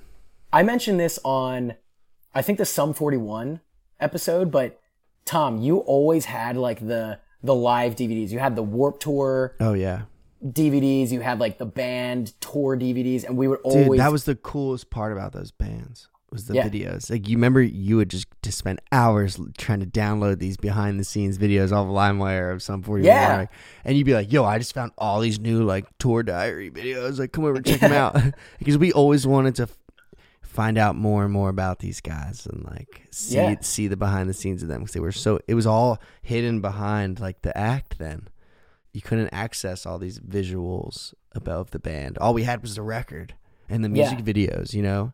it was the most interesting stuff. I think there's stuff you don't see, like the tour bus stuff, the behind the scenes. And they like and that was the first time you could, you know, check that stuff out. It's like remember rolling up to the show and seeing the tour bus and we're like, yo, like they're probably hanging out.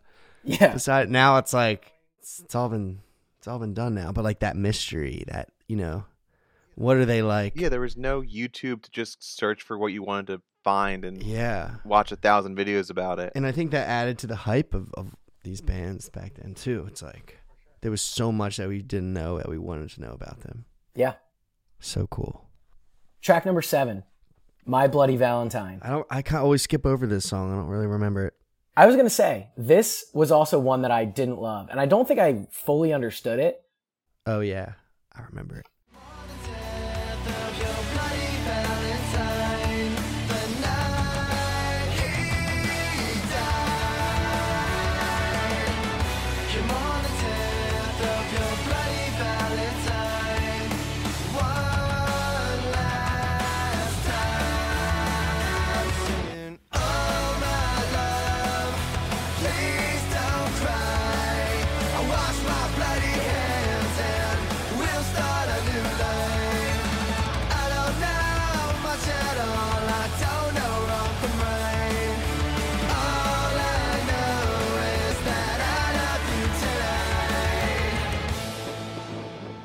I had to read the lyrics to fully understand what was going on. Yeah, this one was a little bit too hardcore. This one was Dude, reaching the edge of Oh. metal. you guys are putting the song down. This is my favorite song on this album. Here we go. Okay, to each his own. Hit us with it. I always thought it was cool. I love the chorus. I love the harmonizing in this chorus. I thought the story was interesting. It was definitely way more hardcore than anything else on the album. It was very graphic. It was very violent. Yeah, the premise is a dude that's killing this girl that he has a crush on. He he's literally killing her boyfriend to Yeah. try to get with her. Man, that's scary. That's what I thought was so funny was like, I knew it was always this very violent song. Like the lyrics are, I ripped out his throat and called you on the telephone. I ripped out his throat. That's the first line of the song. I know, I know. But I didn't know that it was really about it's about this guy who's killing this girl's boyfriend to get with her. And in his mind he thinks that that will win her over. Like she's magically going to start dating him. Can your boyfriend do this? Are you serious? That is insane. Yeah. We go from singing songs about your dog to I know. ripping out this your dream girl's boyfriend's throat. Like, come on. Maybe these guys did have issues, you know? Well, they definitely had issues. They definitely I mean, had issues, yeah. Yeah. I mean, look at the way they dress. Like you gotta be angry at the world. There's no doubt about that. Yeah. Not to say that if you dress goth you necessarily have issues, but if Good Charlotte didn't blow up, it's a good thing music was their outlet and nothing else. yeah, exactly. Keenan, That's what I was trying to say. Yeah, I know. Keenan, I was talking to you earlier saying I made a connection on this song that I hadn't before. Can you give me like a minute to go into it? Please, the floor is yours. Are you intrigued? Boy, is my interest peaked. All right, check this out. Again, I think this is probably just pure coincidence, but there's a line on this song that says, "No telltale heart was left to find." Yep. Um, Telltale Heart, yeah. the Telltale Heart was a short story by Edgar Allan Poe, published in 1843. Here's a brief premise. Okay. Yep. It is related by an unnamed narrator who endeavors to convince the reader of the narrator's sanity while simultaneously describing a murder the narrator committed. The victim was an old man with filmy vulture eye, as the narrator calls it. The narrator emphasizes the careful calculation of the murder, attempting the perfect crime complete with dismembering and hiding the body under the floorboards. Ultimately, the narrator's feelings result in hearing a thumping sound, which the narrator interprets as the dead man's beating heart, and it pretty much drives them to insanity. Here's where the connections really intrigued me. So, Edgar Allan Poe's father abandoned him when he was a baby, much like the Madden's dad Whoa. it says that there was no written record of him ever again. He was an alcoholic and he just left the family. So it's like some really weird similarities to the Madden's father. Wow. And then Edgar Allan Poe also spent a lot of his early career in Baltimore and is actually buried there. That is kind of crazy. You know, Good Charlotte's from Maryland. So it's like, did they feel this connection to Edgar Allan Poe somehow? Maryland. Maryland. Maryland. Maryland. Maryland. I heard that too. Wow. Maryland. so you think they wrote this as a connection? Like they felt like they were close to Edgar Allan Poe because of all these weird connections. No, I think it might just be pure coincidence, but I just thought that was It kind could of be. weird. Interesting. The Baltimore Ravens are actually named for Edgar Allan Poe's poem, The Raven. Mm-hmm. And, Tom, when we saw Good Charlotte live with Simple Plan and Reliant K on the Noise to the World tour, Good Charlotte's stage, uh, like their setup was like a graveyard kind of. oh yeah, I remember. And they had cemetery gates over the top of which said, Nevermore, which is a famous line from The Raven. So, wow. I think these guys Mike. did have a fascination with Edgar Allan Poe. It might not be for the reasons that I was connecting there, but I think they really did. Remember, uh, those similarities were pretty weird. remember Billy, the guitar player. Yeah, He was really into like that poetry, that that you know, that those stories and everything, and th- those authors. Remember Level Twenty Seven, his clothing line. Yeah. dude, another great brand. I think it was like from an Edgar Allan Poe. Like I think it was from something like that. You know. That was from like a horror poem. Yeah, like some horror poem. You know, like hey, I think they like sought therapy through Edgar Allan Poe's like work, and I think it inspired their songwriting. For sure. Yeah. I could definitely see that. I think they wanted people to know that was like their little secret, like hidden inspiration there. I mean, this is definitely the darkest song on the album, and he did write some really dark stuff. So yeah, and I think that's one of the things that turned Eric Valentine onto the band as a producer was like your lyrics are go much deeper than your contemporaries. he was like, "Put my name in this song, please." Wow. All right, Hey, well, there you go. my bloody Valentine. That's a bloody song. All right, boys, guess what's next? Here we go. Track number eight. Hold on. Suicide prevention. Yeah. this music video is all about that.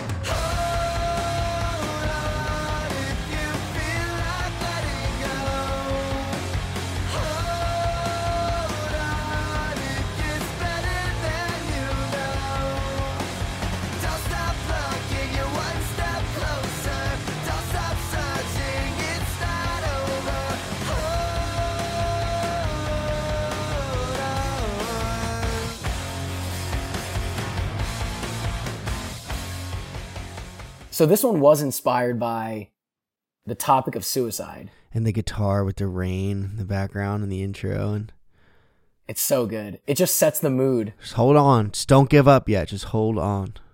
This was one of my favorites, man. I I, I could almost say this is up there with wondering. Wow. That's big. I remember learning this intro. Paul Nixon, shout out my brother. Song was so good. Man, so so heavy. These songs really did mean so much, man. They had messages. I know. Well, this one I feel like they go into a lot of dark issues, obviously, with their dad and my bloody Valentine with murder and all that. But Hold On is like one that I think was most near to people our age. Not necessarily us, but there were kids our age that were depressed, I know, yeah. suicidal, and they wrote this because fans had reached out to them About Oh, that. and said, you're the reason that I'm still here. Your music has gotten me Oh. through this. So they said, okay, we need to comment on this now. We oh for sure. I hope so. That would be so amazing. Yeah, yeah. that's definitely it. Writing for the fans. No wonder this record was a smash. Man, this was like they let it all out with this one. They did. Yeah. Yeah. They really leaned into it here. I watched this music video again today for the first time in years, and it was still really freaking sad. It's so sad. The parents of like the- yeah, it's like Yeah. parents, friends. It was actually, it included some people that tried to commit suicide and survived, and they were like, it's one of those videos where they kind of talk in between parts of the song, Yeah. and it was still like, I got some chills. I don't know if I'd say that I was ever really depressed at that age, but I mean, there were days that you would feel down and you could listen to this and be like, okay, I'm not the only one out there. I mean, that's pretty strong. Oh yeah, you're not alone. Yeah, even if you weren't depressed or suicidal, it was cool to hear these guys that you really thought were like literally the coolest people in the world say, Hang in there. It gets better. Everybody has shitty days. Yeah. Oh, these were the soundtracks to our emotional roller coaster. This was it. Oh, those were crazy times. Going through puberty, listen to this stuff. Oh my Boy, god, was it wild. man, There's a lot of emotions kicking around. that was the cool thing to do. Just let people know how vulnerable you were. Track number nine is Riot Girl. Let's hold on a second. We're about to get into Riot Girl. Another one of your favorites, right? Man, I keep saying this is this is my favorite song. I know, but they're all so good. Let's check it out.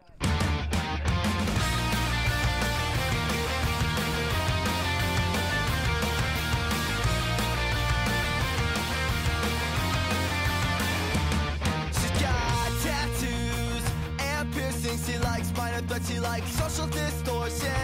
My girl's a hot girl. A hood rider needs an attitude adjustment. Christina wouldn't wanna meet her. She ain't too pretty, so you better up a cover. My girl, a hot girl, a riot girl, and she's angry at the world. Emergency call 911. She's pissed off at everyone. Police rescue FBI. She wants a riot. She wants a riot. Most epic guitar riff intro. And then it just breaks down to the verse and it's like, "My girl." What do you think, boys? I mean, it's a fantastic song. Really, what we should have had, looking back, I think we should have had Tom learn all these songs and perform them. That should have been the episode. That would have been sick. Hey, we can do that. Could we do that? Mike has to sing them with me though. I'll play acoustic. It'll be like Glory Falls. That would actually be pretty sick. I'll sing them. You can play guitar and Keenan and I can harmonize. Riot Girl. Yeah. I will say one thing. Mike is known for his good Charlotte harmonies. That's something that you were really good at. Christina wouldn't want to meet her. wow, those lyrics, man. I'm telling you, the Madden brothers, incredible songwriters. They crushed it. They like are still writing pop smash hits to this day, I bet. Their names all over stuff. They definitely are. She needs an attitude adjustment. Like, oh man, it's like it's just I some of the best lines. I like bands that talk about girls as if they're not models and stuff. I like when they talk about girls that are pop punk princesses, Yeah. like something corporate and All Star Weekend in their song Hey Princess. Like it's just a different way to look at women and relationships. Totally. What do you think, Mike? They call out Britney Spears and Christina Aguilera on this song. I never noticed that until I read the lyrics again today. Did you always notice that? Yeah. Well, Oh, I never really knew that. so when I first heard it, I thought it was saying Christina Aguilera was the Riot Girl. But then I realized that the Riot Girl doesn't want to meet Christina Aguilera and hates Britney Spears, so she better run for cover. Yeah, right. I put that together later on. Yeah, so they're pretty much saying they don't like your standard pretty girl, you know? They like the punk girls with uh, the eyeliner, same color hair as them. The Avril Lavigne's of the world. Yeah, Yeah, it's the best. even punkier.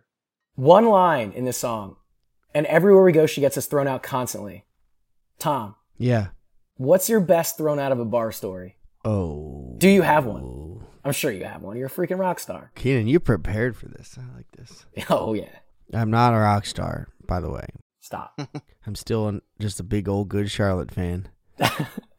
that makes you a rock star. I'm a very DIY art independent artist, selling CDs out the back of my car. You guys still listen to CDs? I'm thinking about my bar story, by the way. Uh, no, I don't listen to CDs. I can't remember the last time I listened to a CD. I don't even think I have something that can play a CD right now, to be honest. My car, but that's it. I still got the Tahoe, and all I listen to is CDs in there. It's pretty awesome. You still buy CDs? No, I don't even know where to buy a CD. yeah, I don't either. All right, thrown out of a bar story, man. I don't. Yep. I'm a pretty well behaved kid. I've always was well behaved at Little Gwynna Mercy Academy, and I was well behaved at St. Joe's Prep, and I'm well behaved now. But There's got to be a good one. but um, Here we go. I think I was home in Philly and around the stadiums some years ago, hmm and I was really fucked up. And I went in and I started like hitting on the bartender, and like my other buddy was sitting next to me, and like there were a lot of people in there, and a couple people looked at me like, "Yo, like that's his girlfriend." Oh, And I was just really drunk, and I just I held my middle finger at him, and just flipped him off, and then I knew I was about to get kicked out, so I started like walking over the door, and I just got shot. This guy jumped over the bar, just like took me out of there, but I like kind of was like running away from him. and I just like started running into the parking lot. I was like, I'm sorry, I'm sorry, I'm sorry, I'm sorry. You're lucky that all they did was kick you out. But I was real drunk Oh. and I just was being a little pop punk, you know? that's what it's all about, man. You're just causing a riot, like the riot. Yeah, I was causing a riot, and I knew I knew I was. But yeah, how about you, Keenan? Mike, you ever get thrown out of a bar? Uh, not for any exciting reason. I got Penn asked State. to leave because I fell asleep. it was after a day of uh, tailgating at Penn State, so it was like 16 hours of drinking, yeah. and then um, we were at like the last bar. It was like one in the morning, and I just like pretty much just had my beer, like dozing off, and they're like. Dude, if you're gonna fall asleep, you should probably go home. I'm like, yeah, you're right. This ain't no place to sleep, boy. Yeah, The only one that I can think of right now is The eating club that we got thrown out. of? no. Did we get thrown out of Eden Club at I Princeton? think we had to cr- sneak out of one or crawl out some bushes or something. We snuck into one that one time. Oh yeah, sorry. uh, we were seniors in high school and we like were not allowed in. And yeah, we like snuck through a bush. We had to crawl through like that side door. Man, were we seniors? Yeah, we were. Wow, Yeah, we weren't in college yet. we were partying like we were. Yeah. No, the only thing I can think of is uh, I won't get into too many specifics, but that one time, somewhat recently, where it was after your show and I we met up at the bar. Oh and yeah, You, ba- I pretty much kicked you out of that bar. you basically had to put me in an Uber and send me home because Yeah, I you were was- good. You were good though. You were little just too nice tipsy. and drunk. Keeping it together over here, well behaved. Yeah, it's only when you're in town, I think. But yeah. Man, I wish we all were at a bar right now. Anyways, back to the record. all right, s- track number 10. Say anything with the coolest little funky little drum beat intro.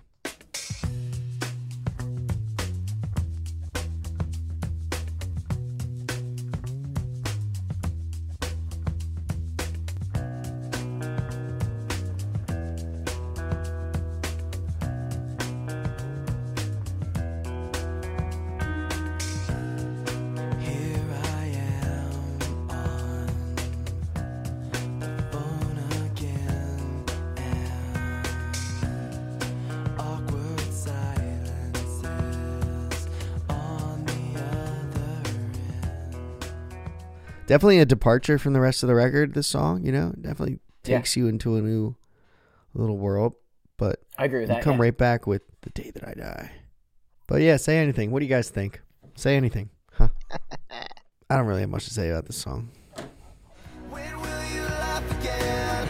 Laugh like you did back when. We make noise till 3 a.m. and the neighbors would complain. All the things we talk about, you know, they stay on my mind. On my mind. All the things we laugh about, they'll bring us through it every time. After time, after time. Don't say a word. I know you feel the same. Just give me a sign. Say anything, say anything. Please don't walk away. I know you wanna stay. And you just give me a sign. Say anything, say anything. Wait, no, I do like this song. Yeah, it's actually a good song. Acoustic guitar, baritone guitar. Wow, I know exactly what they played on this song now. Wow. Things will never change. can you listen to the song now and you're like, okay, oh, now I know these. Like, I Man. could easily just pick up the guitar and do these chords right now. Not easily, but I know what they're doing. I know the tricks behind the trade of this pop Yeah. punk princess. You get the gist. I like this song because this is like one of the more emotional songs on the album that's just not about their dad. Like, this is kind of a different concept. yeah, It's actually pretty good. The chorus is actually pretty memorable. yeah. It's a good one. This is what he's wants to stay in this relationship, and the girl's like over it, right? Well, I think he's just realizing that they're going to break up. And Yeah. I think he's kind of suggesting that he wants to stay with her, but it's clear that it's not going to work out. I was thinking that say anything, whether it's the movie or just the phrase, has a pretty prominent role in pop punk. Yeah, The band, yeah. We talked on Fallout Boy. They allude to the the movie "Say Anything" in their song. Then the starting line does the music video. There's literally a band called "Say Anything." it's a hell of a fucking song title. Yeah, it is, yeah. Doesn't get much better than that. it's like desperation. Like just say literally anything. Give me something. Say anything. Say anything. The one memory that does come to mind about this song is he talks about talking to girls on the phone. And I was thinking back to middle school when we were listening to the song. Do you remember if you wanted to talk to a girl, you had to, first of all, ask your parents if you could like use the house phone and then call their house phone and then like talk to their parents and be like, Hey, Mr. So and so. Yeah, I was scared shitless of doing that. Yeah. Can I talk to your daughter? I never did that. if you got the wrong dad, he was going No. to give you the third degree. Yeah. Shout out to you if you had the confidence to do that, but I was. You never did scared. that? No, I was so scared. Man, I was embarrassed when like my mom would be like, "So and so's on the phone." I'm like, "Who the hell is calling me?" All the groupies. I was like, I would turn bright red. I'd be like, "Oh, I- I- I wouldn't know what to say." Be afraid they're listening. They could pick up another phone in the house and listen. You know, back then That's you can't true. get away with shit. And you know they did. Oh, you know they did. Yeah. They had to, yeah. Or siblings, dude. Your I was- sisters, Tom, were definitely listening in on your Oh, conversation. they still are, man. I'll tell you what. I think I only talk to girls literally about like homework. What homework did I miss, or you know what I mean? yeah, Because I trusted them to actually tell me the right answer. wow, sexist. I figured they were paying attention. So it's like we were studying. I'm like, what did we? What chapter did we have to study? No, you're right. That was a, one of the reasons that you'd call girls to like ask for homework. But I remember Tubes and I in his basement calling like Ali Bono and Monica Gennardi and Sam Rocchino, all those girls, and we would like talk to them for hours on like a Friday night. Oh, they were our homegirls, man. We party with them. Yeah, Party chat line. but before we could party in person, we just could party on the corded house phone, on the landlines, baby. landline. Montgomery County. Track number 11, The Day That I Die. One day I woke up, I woke up knowing today is the day I will die. Castor was barking, went to the park and enjoyed it one last time. I called my mother, told her I loved her, and I begged her not to cry. I wrote a letter that said I'd miss her, and I signed that goodbye. You know the happiest day of my life. I swear the happiest day of my life is the day that I die. Can you feel the cold tonight? The day that I die. It's hurting, but it's alright. The day that I die. Darkness falls, I'm letting go. The day that I die. All alone, but I feel fine. We're getting into like the filler songs of the record, you know. We had We the kinda singles, are, yeah. and then we had like the second tier bangers, and now we got like the labels. Like, all right, guys, you need like four more songs that Yeah, like are and then you can go on decent, but tour. like I forgot how many songs were at the end of this album. Like I thought there was ten songs on this album. Yeah, it's like a pretty long album. yeah, I don't know. I think the only thing that's really memorable about this one is he talks about dying as if he's like ready for it. And at that age, you're like, how can this guy who's like 20, whatever, upper teens, low 20s, be ready to die? I kind of agree with you guys that the front end of this album is really loaded and the tail end is still decent songs, but this song actually does have some of my favorite lines on this album.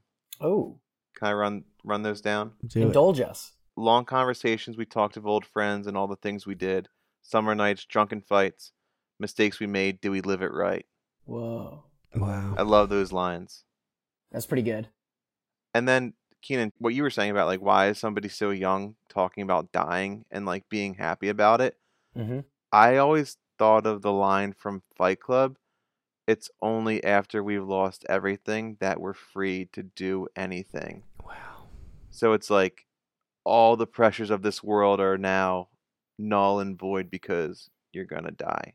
So it's about like Mm. being ready.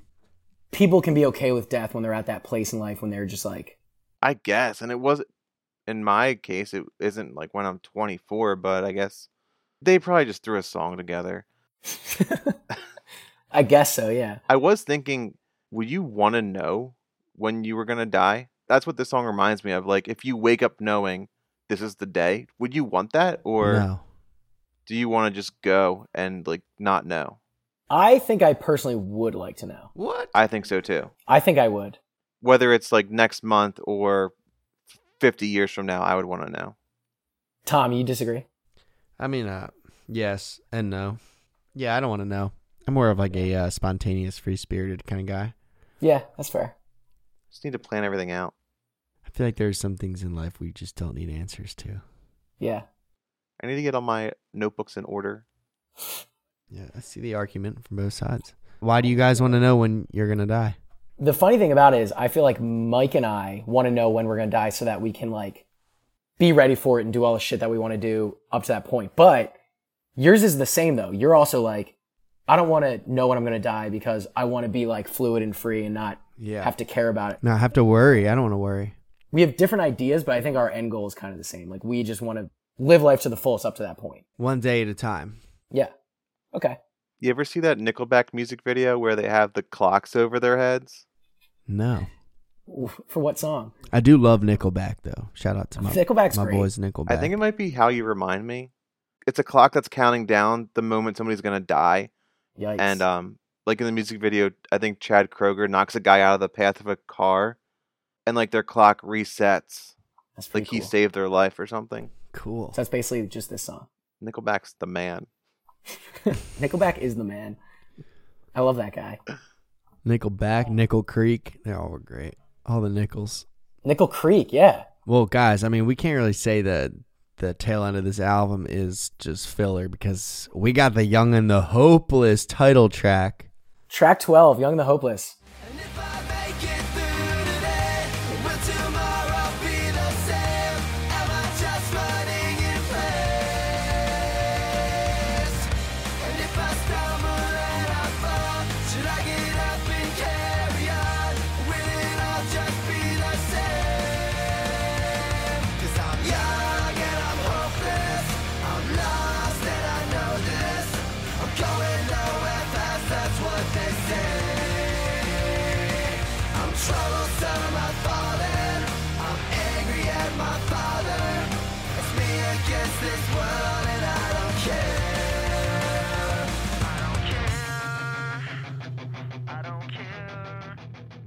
Great song. This one is my favorite song on the album. Yeah. Say anything in the day that I die. Great songs, but They were a couple that you could skip through. yeah. They might have some of the best lyrics, but maybe not the catchiest hooks and melodies. Yeah, and I think The Young and the Hopeless. Do you remember the intro for this one, Tom? The palm muted That guitar. drop C palm mute like yeah. I'm pretty sure Slipknot did the same thing. I mean, this band was this band was teasing with metal here. Yeah, they were ahead of Slipknot, I think. The pre-chorus and chorus of the song was so catchy. Yeah, I remember this was R.J. Lewis's favorite song off the record. Shout out to Ryan Lewis if he's listening.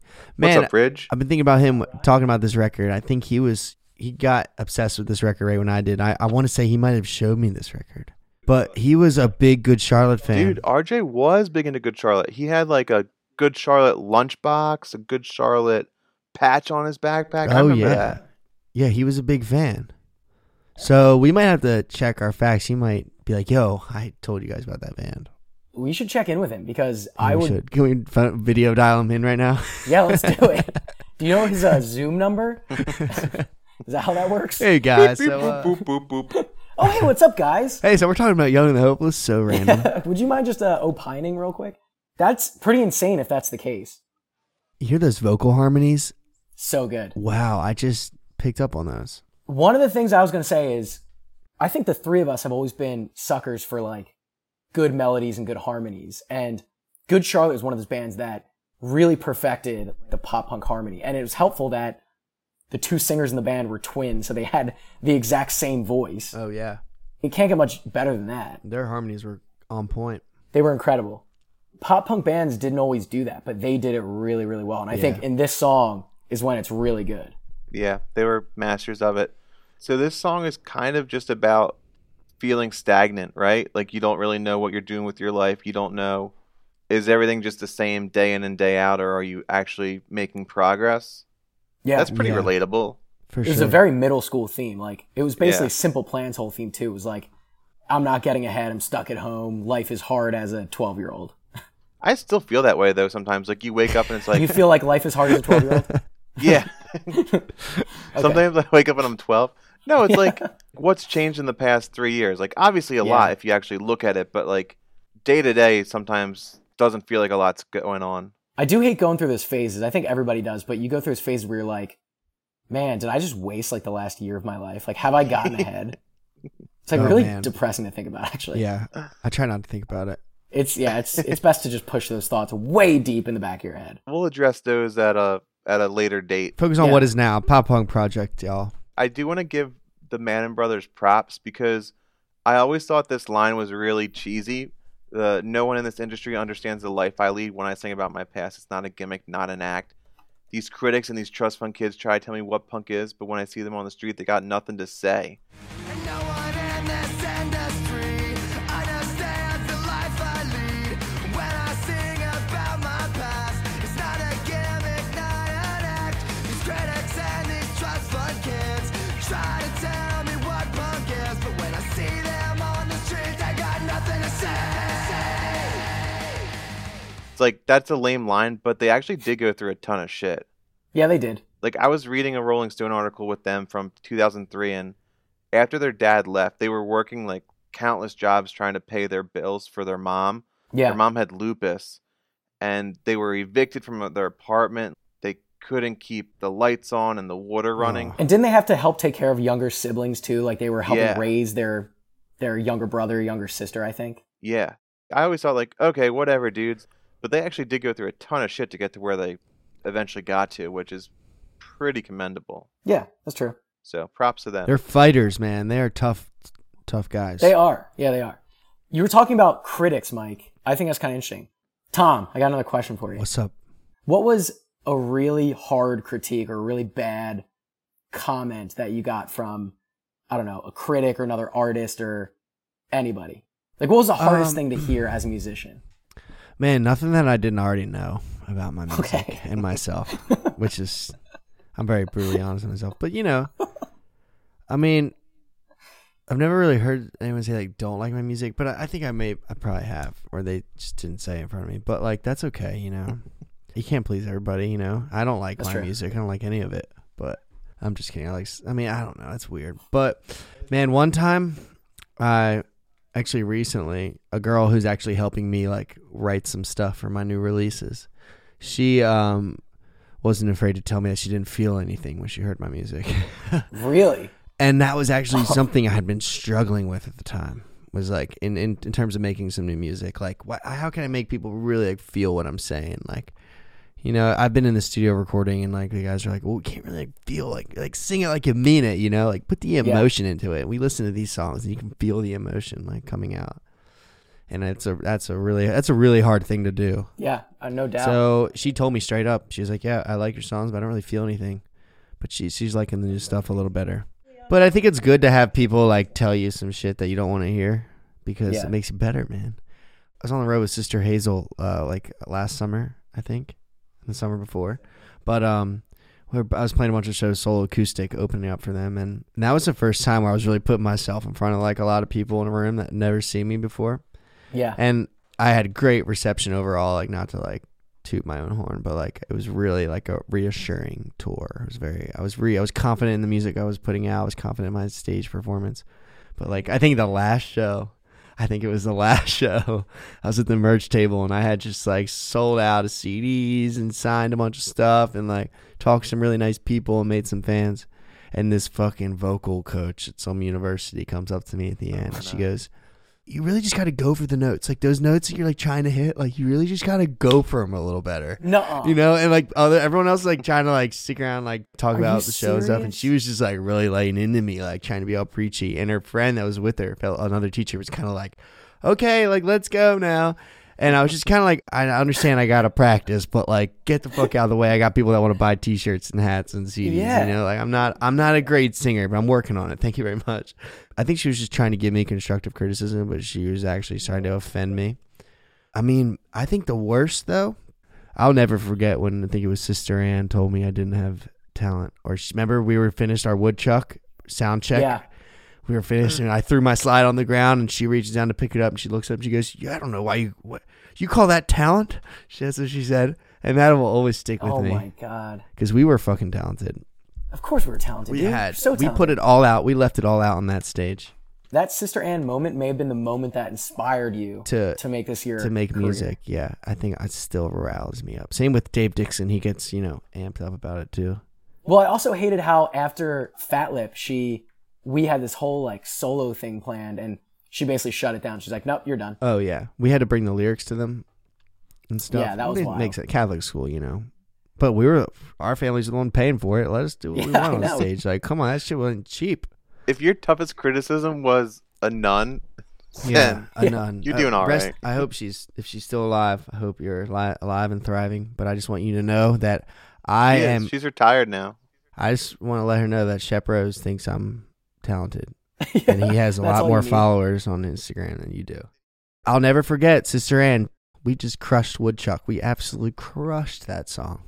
Our sound guy killed it too, and she didn't think that was I Oh. talent. literally think I was your sound guy for like one band practice and then One show. the skating rink party in which I just sat there.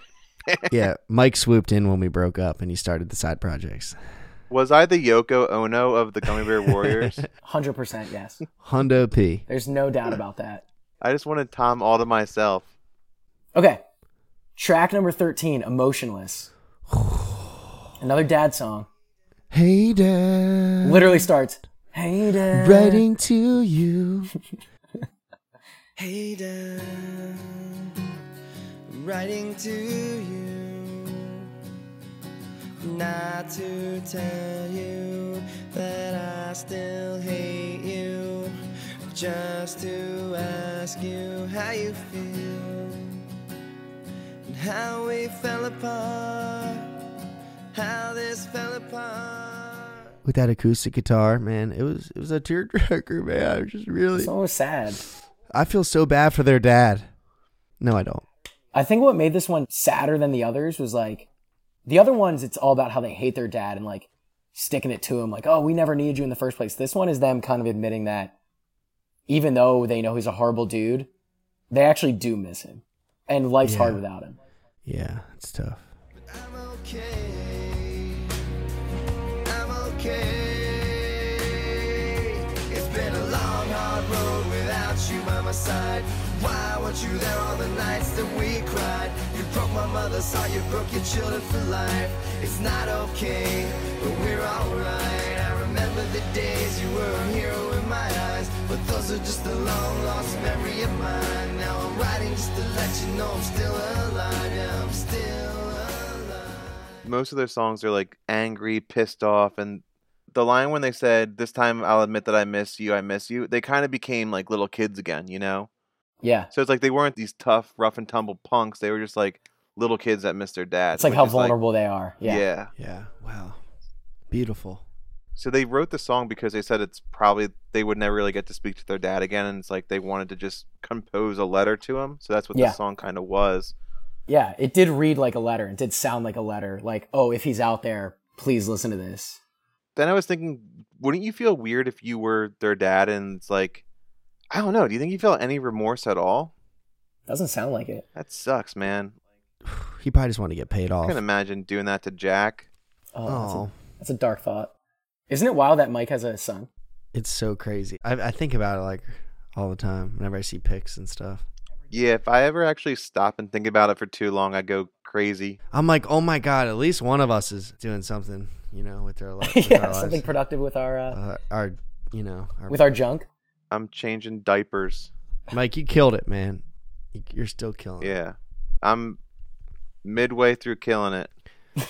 You guys gonna have a lot of babies? Uh, I think the goal is between two and three. Nice. That's a good number. Two and a half Yeah. kids. That's a nice number. Two and a half. Track number 14, moving on. Pew, pew, pew, pew. We are moving on, y'all. Moving on, last one. Oh, wait, this might be my favorite guitar riff on the record. Those pinch harmonics. It is pretty sick.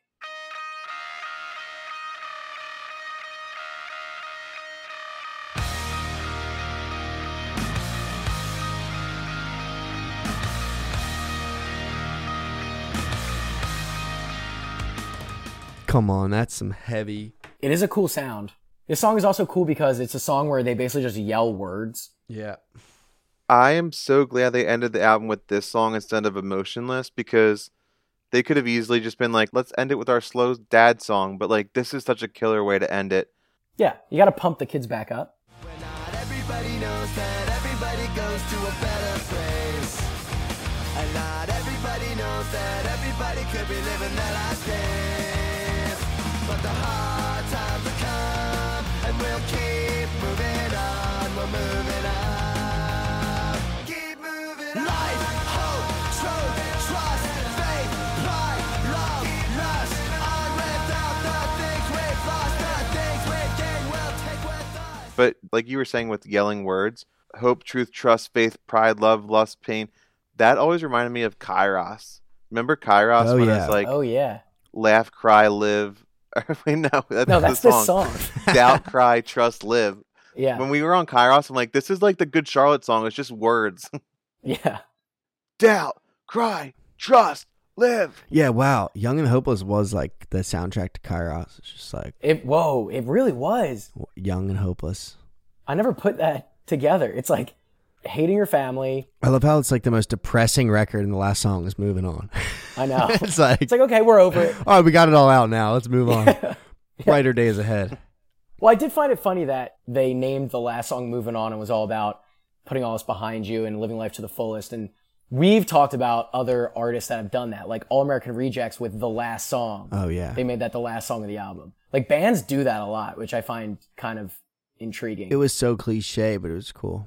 so cliche, but it was a cool way to kind of bring it home. You know, Good Charlotte got so much shit when they put this record out for these songs being too cliche. But think about it now, like we hear these pop songs that come out, we're like, oh my god, that's so cliche. Like, and then it Yeah. becomes the biggest smash hit Yeah, of course. because you it's you got to cater it to the dumbasses of the world, you know. Cliche is what people want. Yeah, they like don't want it, but they want it like. Baby, you a song, you make me wanna roll my Oh. windows. Like when I first heard that song, I was like, "Oh, this is so cheesy and cliche." But, it's so good. But it was so good. yeah, I love Florida Georgia Line. You a song, you make me wanna roll my windows down and cruise down a back road, blowing stop signs through the middle every little farm town with you in this brand new Chevy with a lift kit would look a hell of a lot better with you up in it. So baby, you a song, you make me wanna roll my windows down and cruise. Well, Young and the Hopeless is a killer record. Definitely a big milestone in my adolescence. this might be a leading question, but like, I imagine this had to have had a big influence on your music career, your life, pretty much everything. But Oh yeah, how much of an impact did it have? such a big impact. I mean, man, like we all got that fire, that that fever for music and this whole thing. When this record came out, like Sum 41, Blink 182, like those were the bands that like were like these guys are so freaking cool. We just want to be like them. And it made us feel like we needed to start a band just like that. Yeah, and just like have our little cult. It's cool. Yeah. And just have fun. Dude, did you hear the screams in that video of us at the talent show? Like I've that was the loudest crowd response I think I've ever got, like from any show I've ever played. Yeah. That was uh, so high pitched. And the one girl who screamed, I love you. yeah, I was like, holy shit, I've never actually got that kind of response in my professional career. So were you more famous then than you are now? I think so. Yeah. That's okay. Yeah, whatever. Would it be okay if I called your parents after the show and asked to speak with you? I'm looking Oh, for uh, man. Tom Mackle, please. this album led to everything. this album was huge. The more I think about it, the more it's like everything kind of leads back to this because If you're 29 years old, this album, yeah, you're just a loser if you didn't love this album. That's all. we all bonded over it for like years and then it's like you go through a phase where you kind of get a little bit too cool for school and you're like oh i don't listen to that stuff anymore but then you go back to it and you're like nah actually this is still awesome yeah. Yeah. And I will say, beyond just like our little group of friends and beyond our clique, it's pretty clear that this album inspired a generation of just middle school kids. Everybody was listening to this. Everybody could feel the things that they were talking about in these songs. Like everybody had issues with family. Oh yeah. everybody felt down at times. Everyone, you know, broke their skateboard and just really wanted to have a good cry. Totally. Yeah. Sometimes you just need a good cry. Yeah. I had one last night. It's fine. I'm okay. Oh man, we had it all, but we still were pissed off. Oh, for sure. But yeah, this was a big album, and I think it shaped pop punk as a genre. Oh yeah. it is kind of funny that on moving on there's the line i wonder if i will survive to live to see 25 or will i just fall and i was just thinking it's funny that there's this arbitrary age where you think you're actually going to know what the fuck's going on in your life and then it's like that never happens Never happens. Nope. it's like maybe when i'm 25 things will start to make sense like nope I'm 35 now. What's going on, y'all? i'm convinced 80 year olds are just like rocking in their on their front porches being like the fuck just happened Yeah. yeah. Yeah, we're on our way. Just the old and the hopeless. Yeah. Well, good record. It's the reason why I am still chasing a dream in music.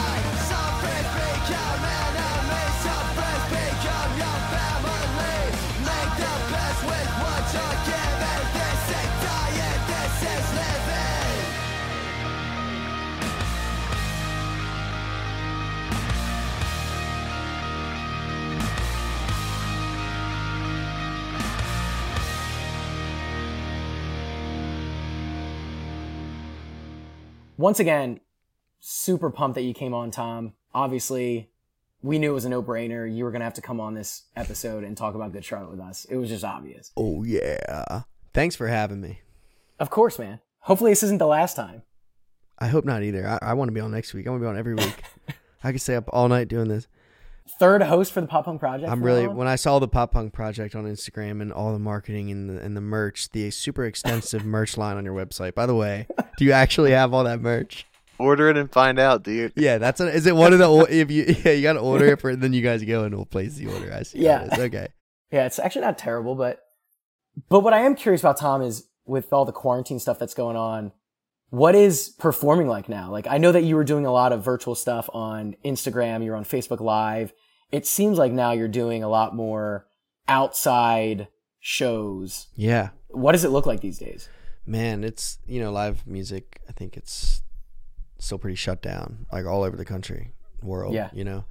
Um, but down south, um, I think the outdoor shows are starting to kind of happen. Socially distanced outdoor shows, you know, low capacities, spread out tables, masks, and all that stuff. So they're finding ways to kind of still give musicians and artists work and give venues some business. So outdoor stuff, breweries, brew pubs, beach bars. Um, there's some drive-in shows happening. You know, pull your car up and there's big stages and stuff, and you get a plot. So, you know, we're adapting to COVID nineteen finally. Yeah. The music industry, but man, it still just sucks. It is kind of nice you guys have more temperate weather further into the year, you know? Yeah, I don't know what we're gonna do this winter, but man, we'll see. See what happens. Hang in there. Next year, hopefully, we'll be back. But, jeez. Are you working on anything right now with that uh Yeah. your co-writer that's proving her worth by telling you that you suck? um, yeah, she's not a co-writer. She's just that friend that tells you you suck, and then yeah, You need that friend You sometimes, need I that. guess. You need that friend. Yeah, so what are you working on right now? I'm working on some singles. So I have like five new songs fully recorded, mastered. We're working on the videos to go with them and Nice. all of the bios, the pitches, the photos, the all the press release materials. So we're getting that all together. I'm gonna try and make a big splash with my next single. So hopefully Pop Punk Project will help me get it out there. Launch it, baby.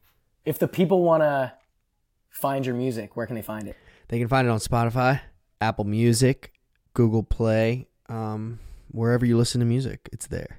It's there. TomMackle.com too. TomMackle.com. You can check it out there. Some videos too. I need a Tom Mackle trucker hat. What's left of my old merch line is at my website, so go get it. TomMackle.com. Anyway, super proud of you guys. Thanks, man. Thanks, dude. It's been a blast. Pop Punk Project is killer. I'm inspired. I'm honored to be on this show, and seems like you guys are really uh, shooting for the stars. Thanks again for listening. That was episode 10, already 10 in the books of the Pop Punk Project. Next week, we will be discussing Jimmy Eat World's album, Bleed American. Check us out online. Get in touch. Send us an email. poppunkprojectgmail.com, Twitter and Instagram at poppunkproject, and patreon.com slash poppunkproject. Thanks again for listening. We hope you had the time of your lives. Good riddance. Was that good? Pop Punk Project. Pew pew pew.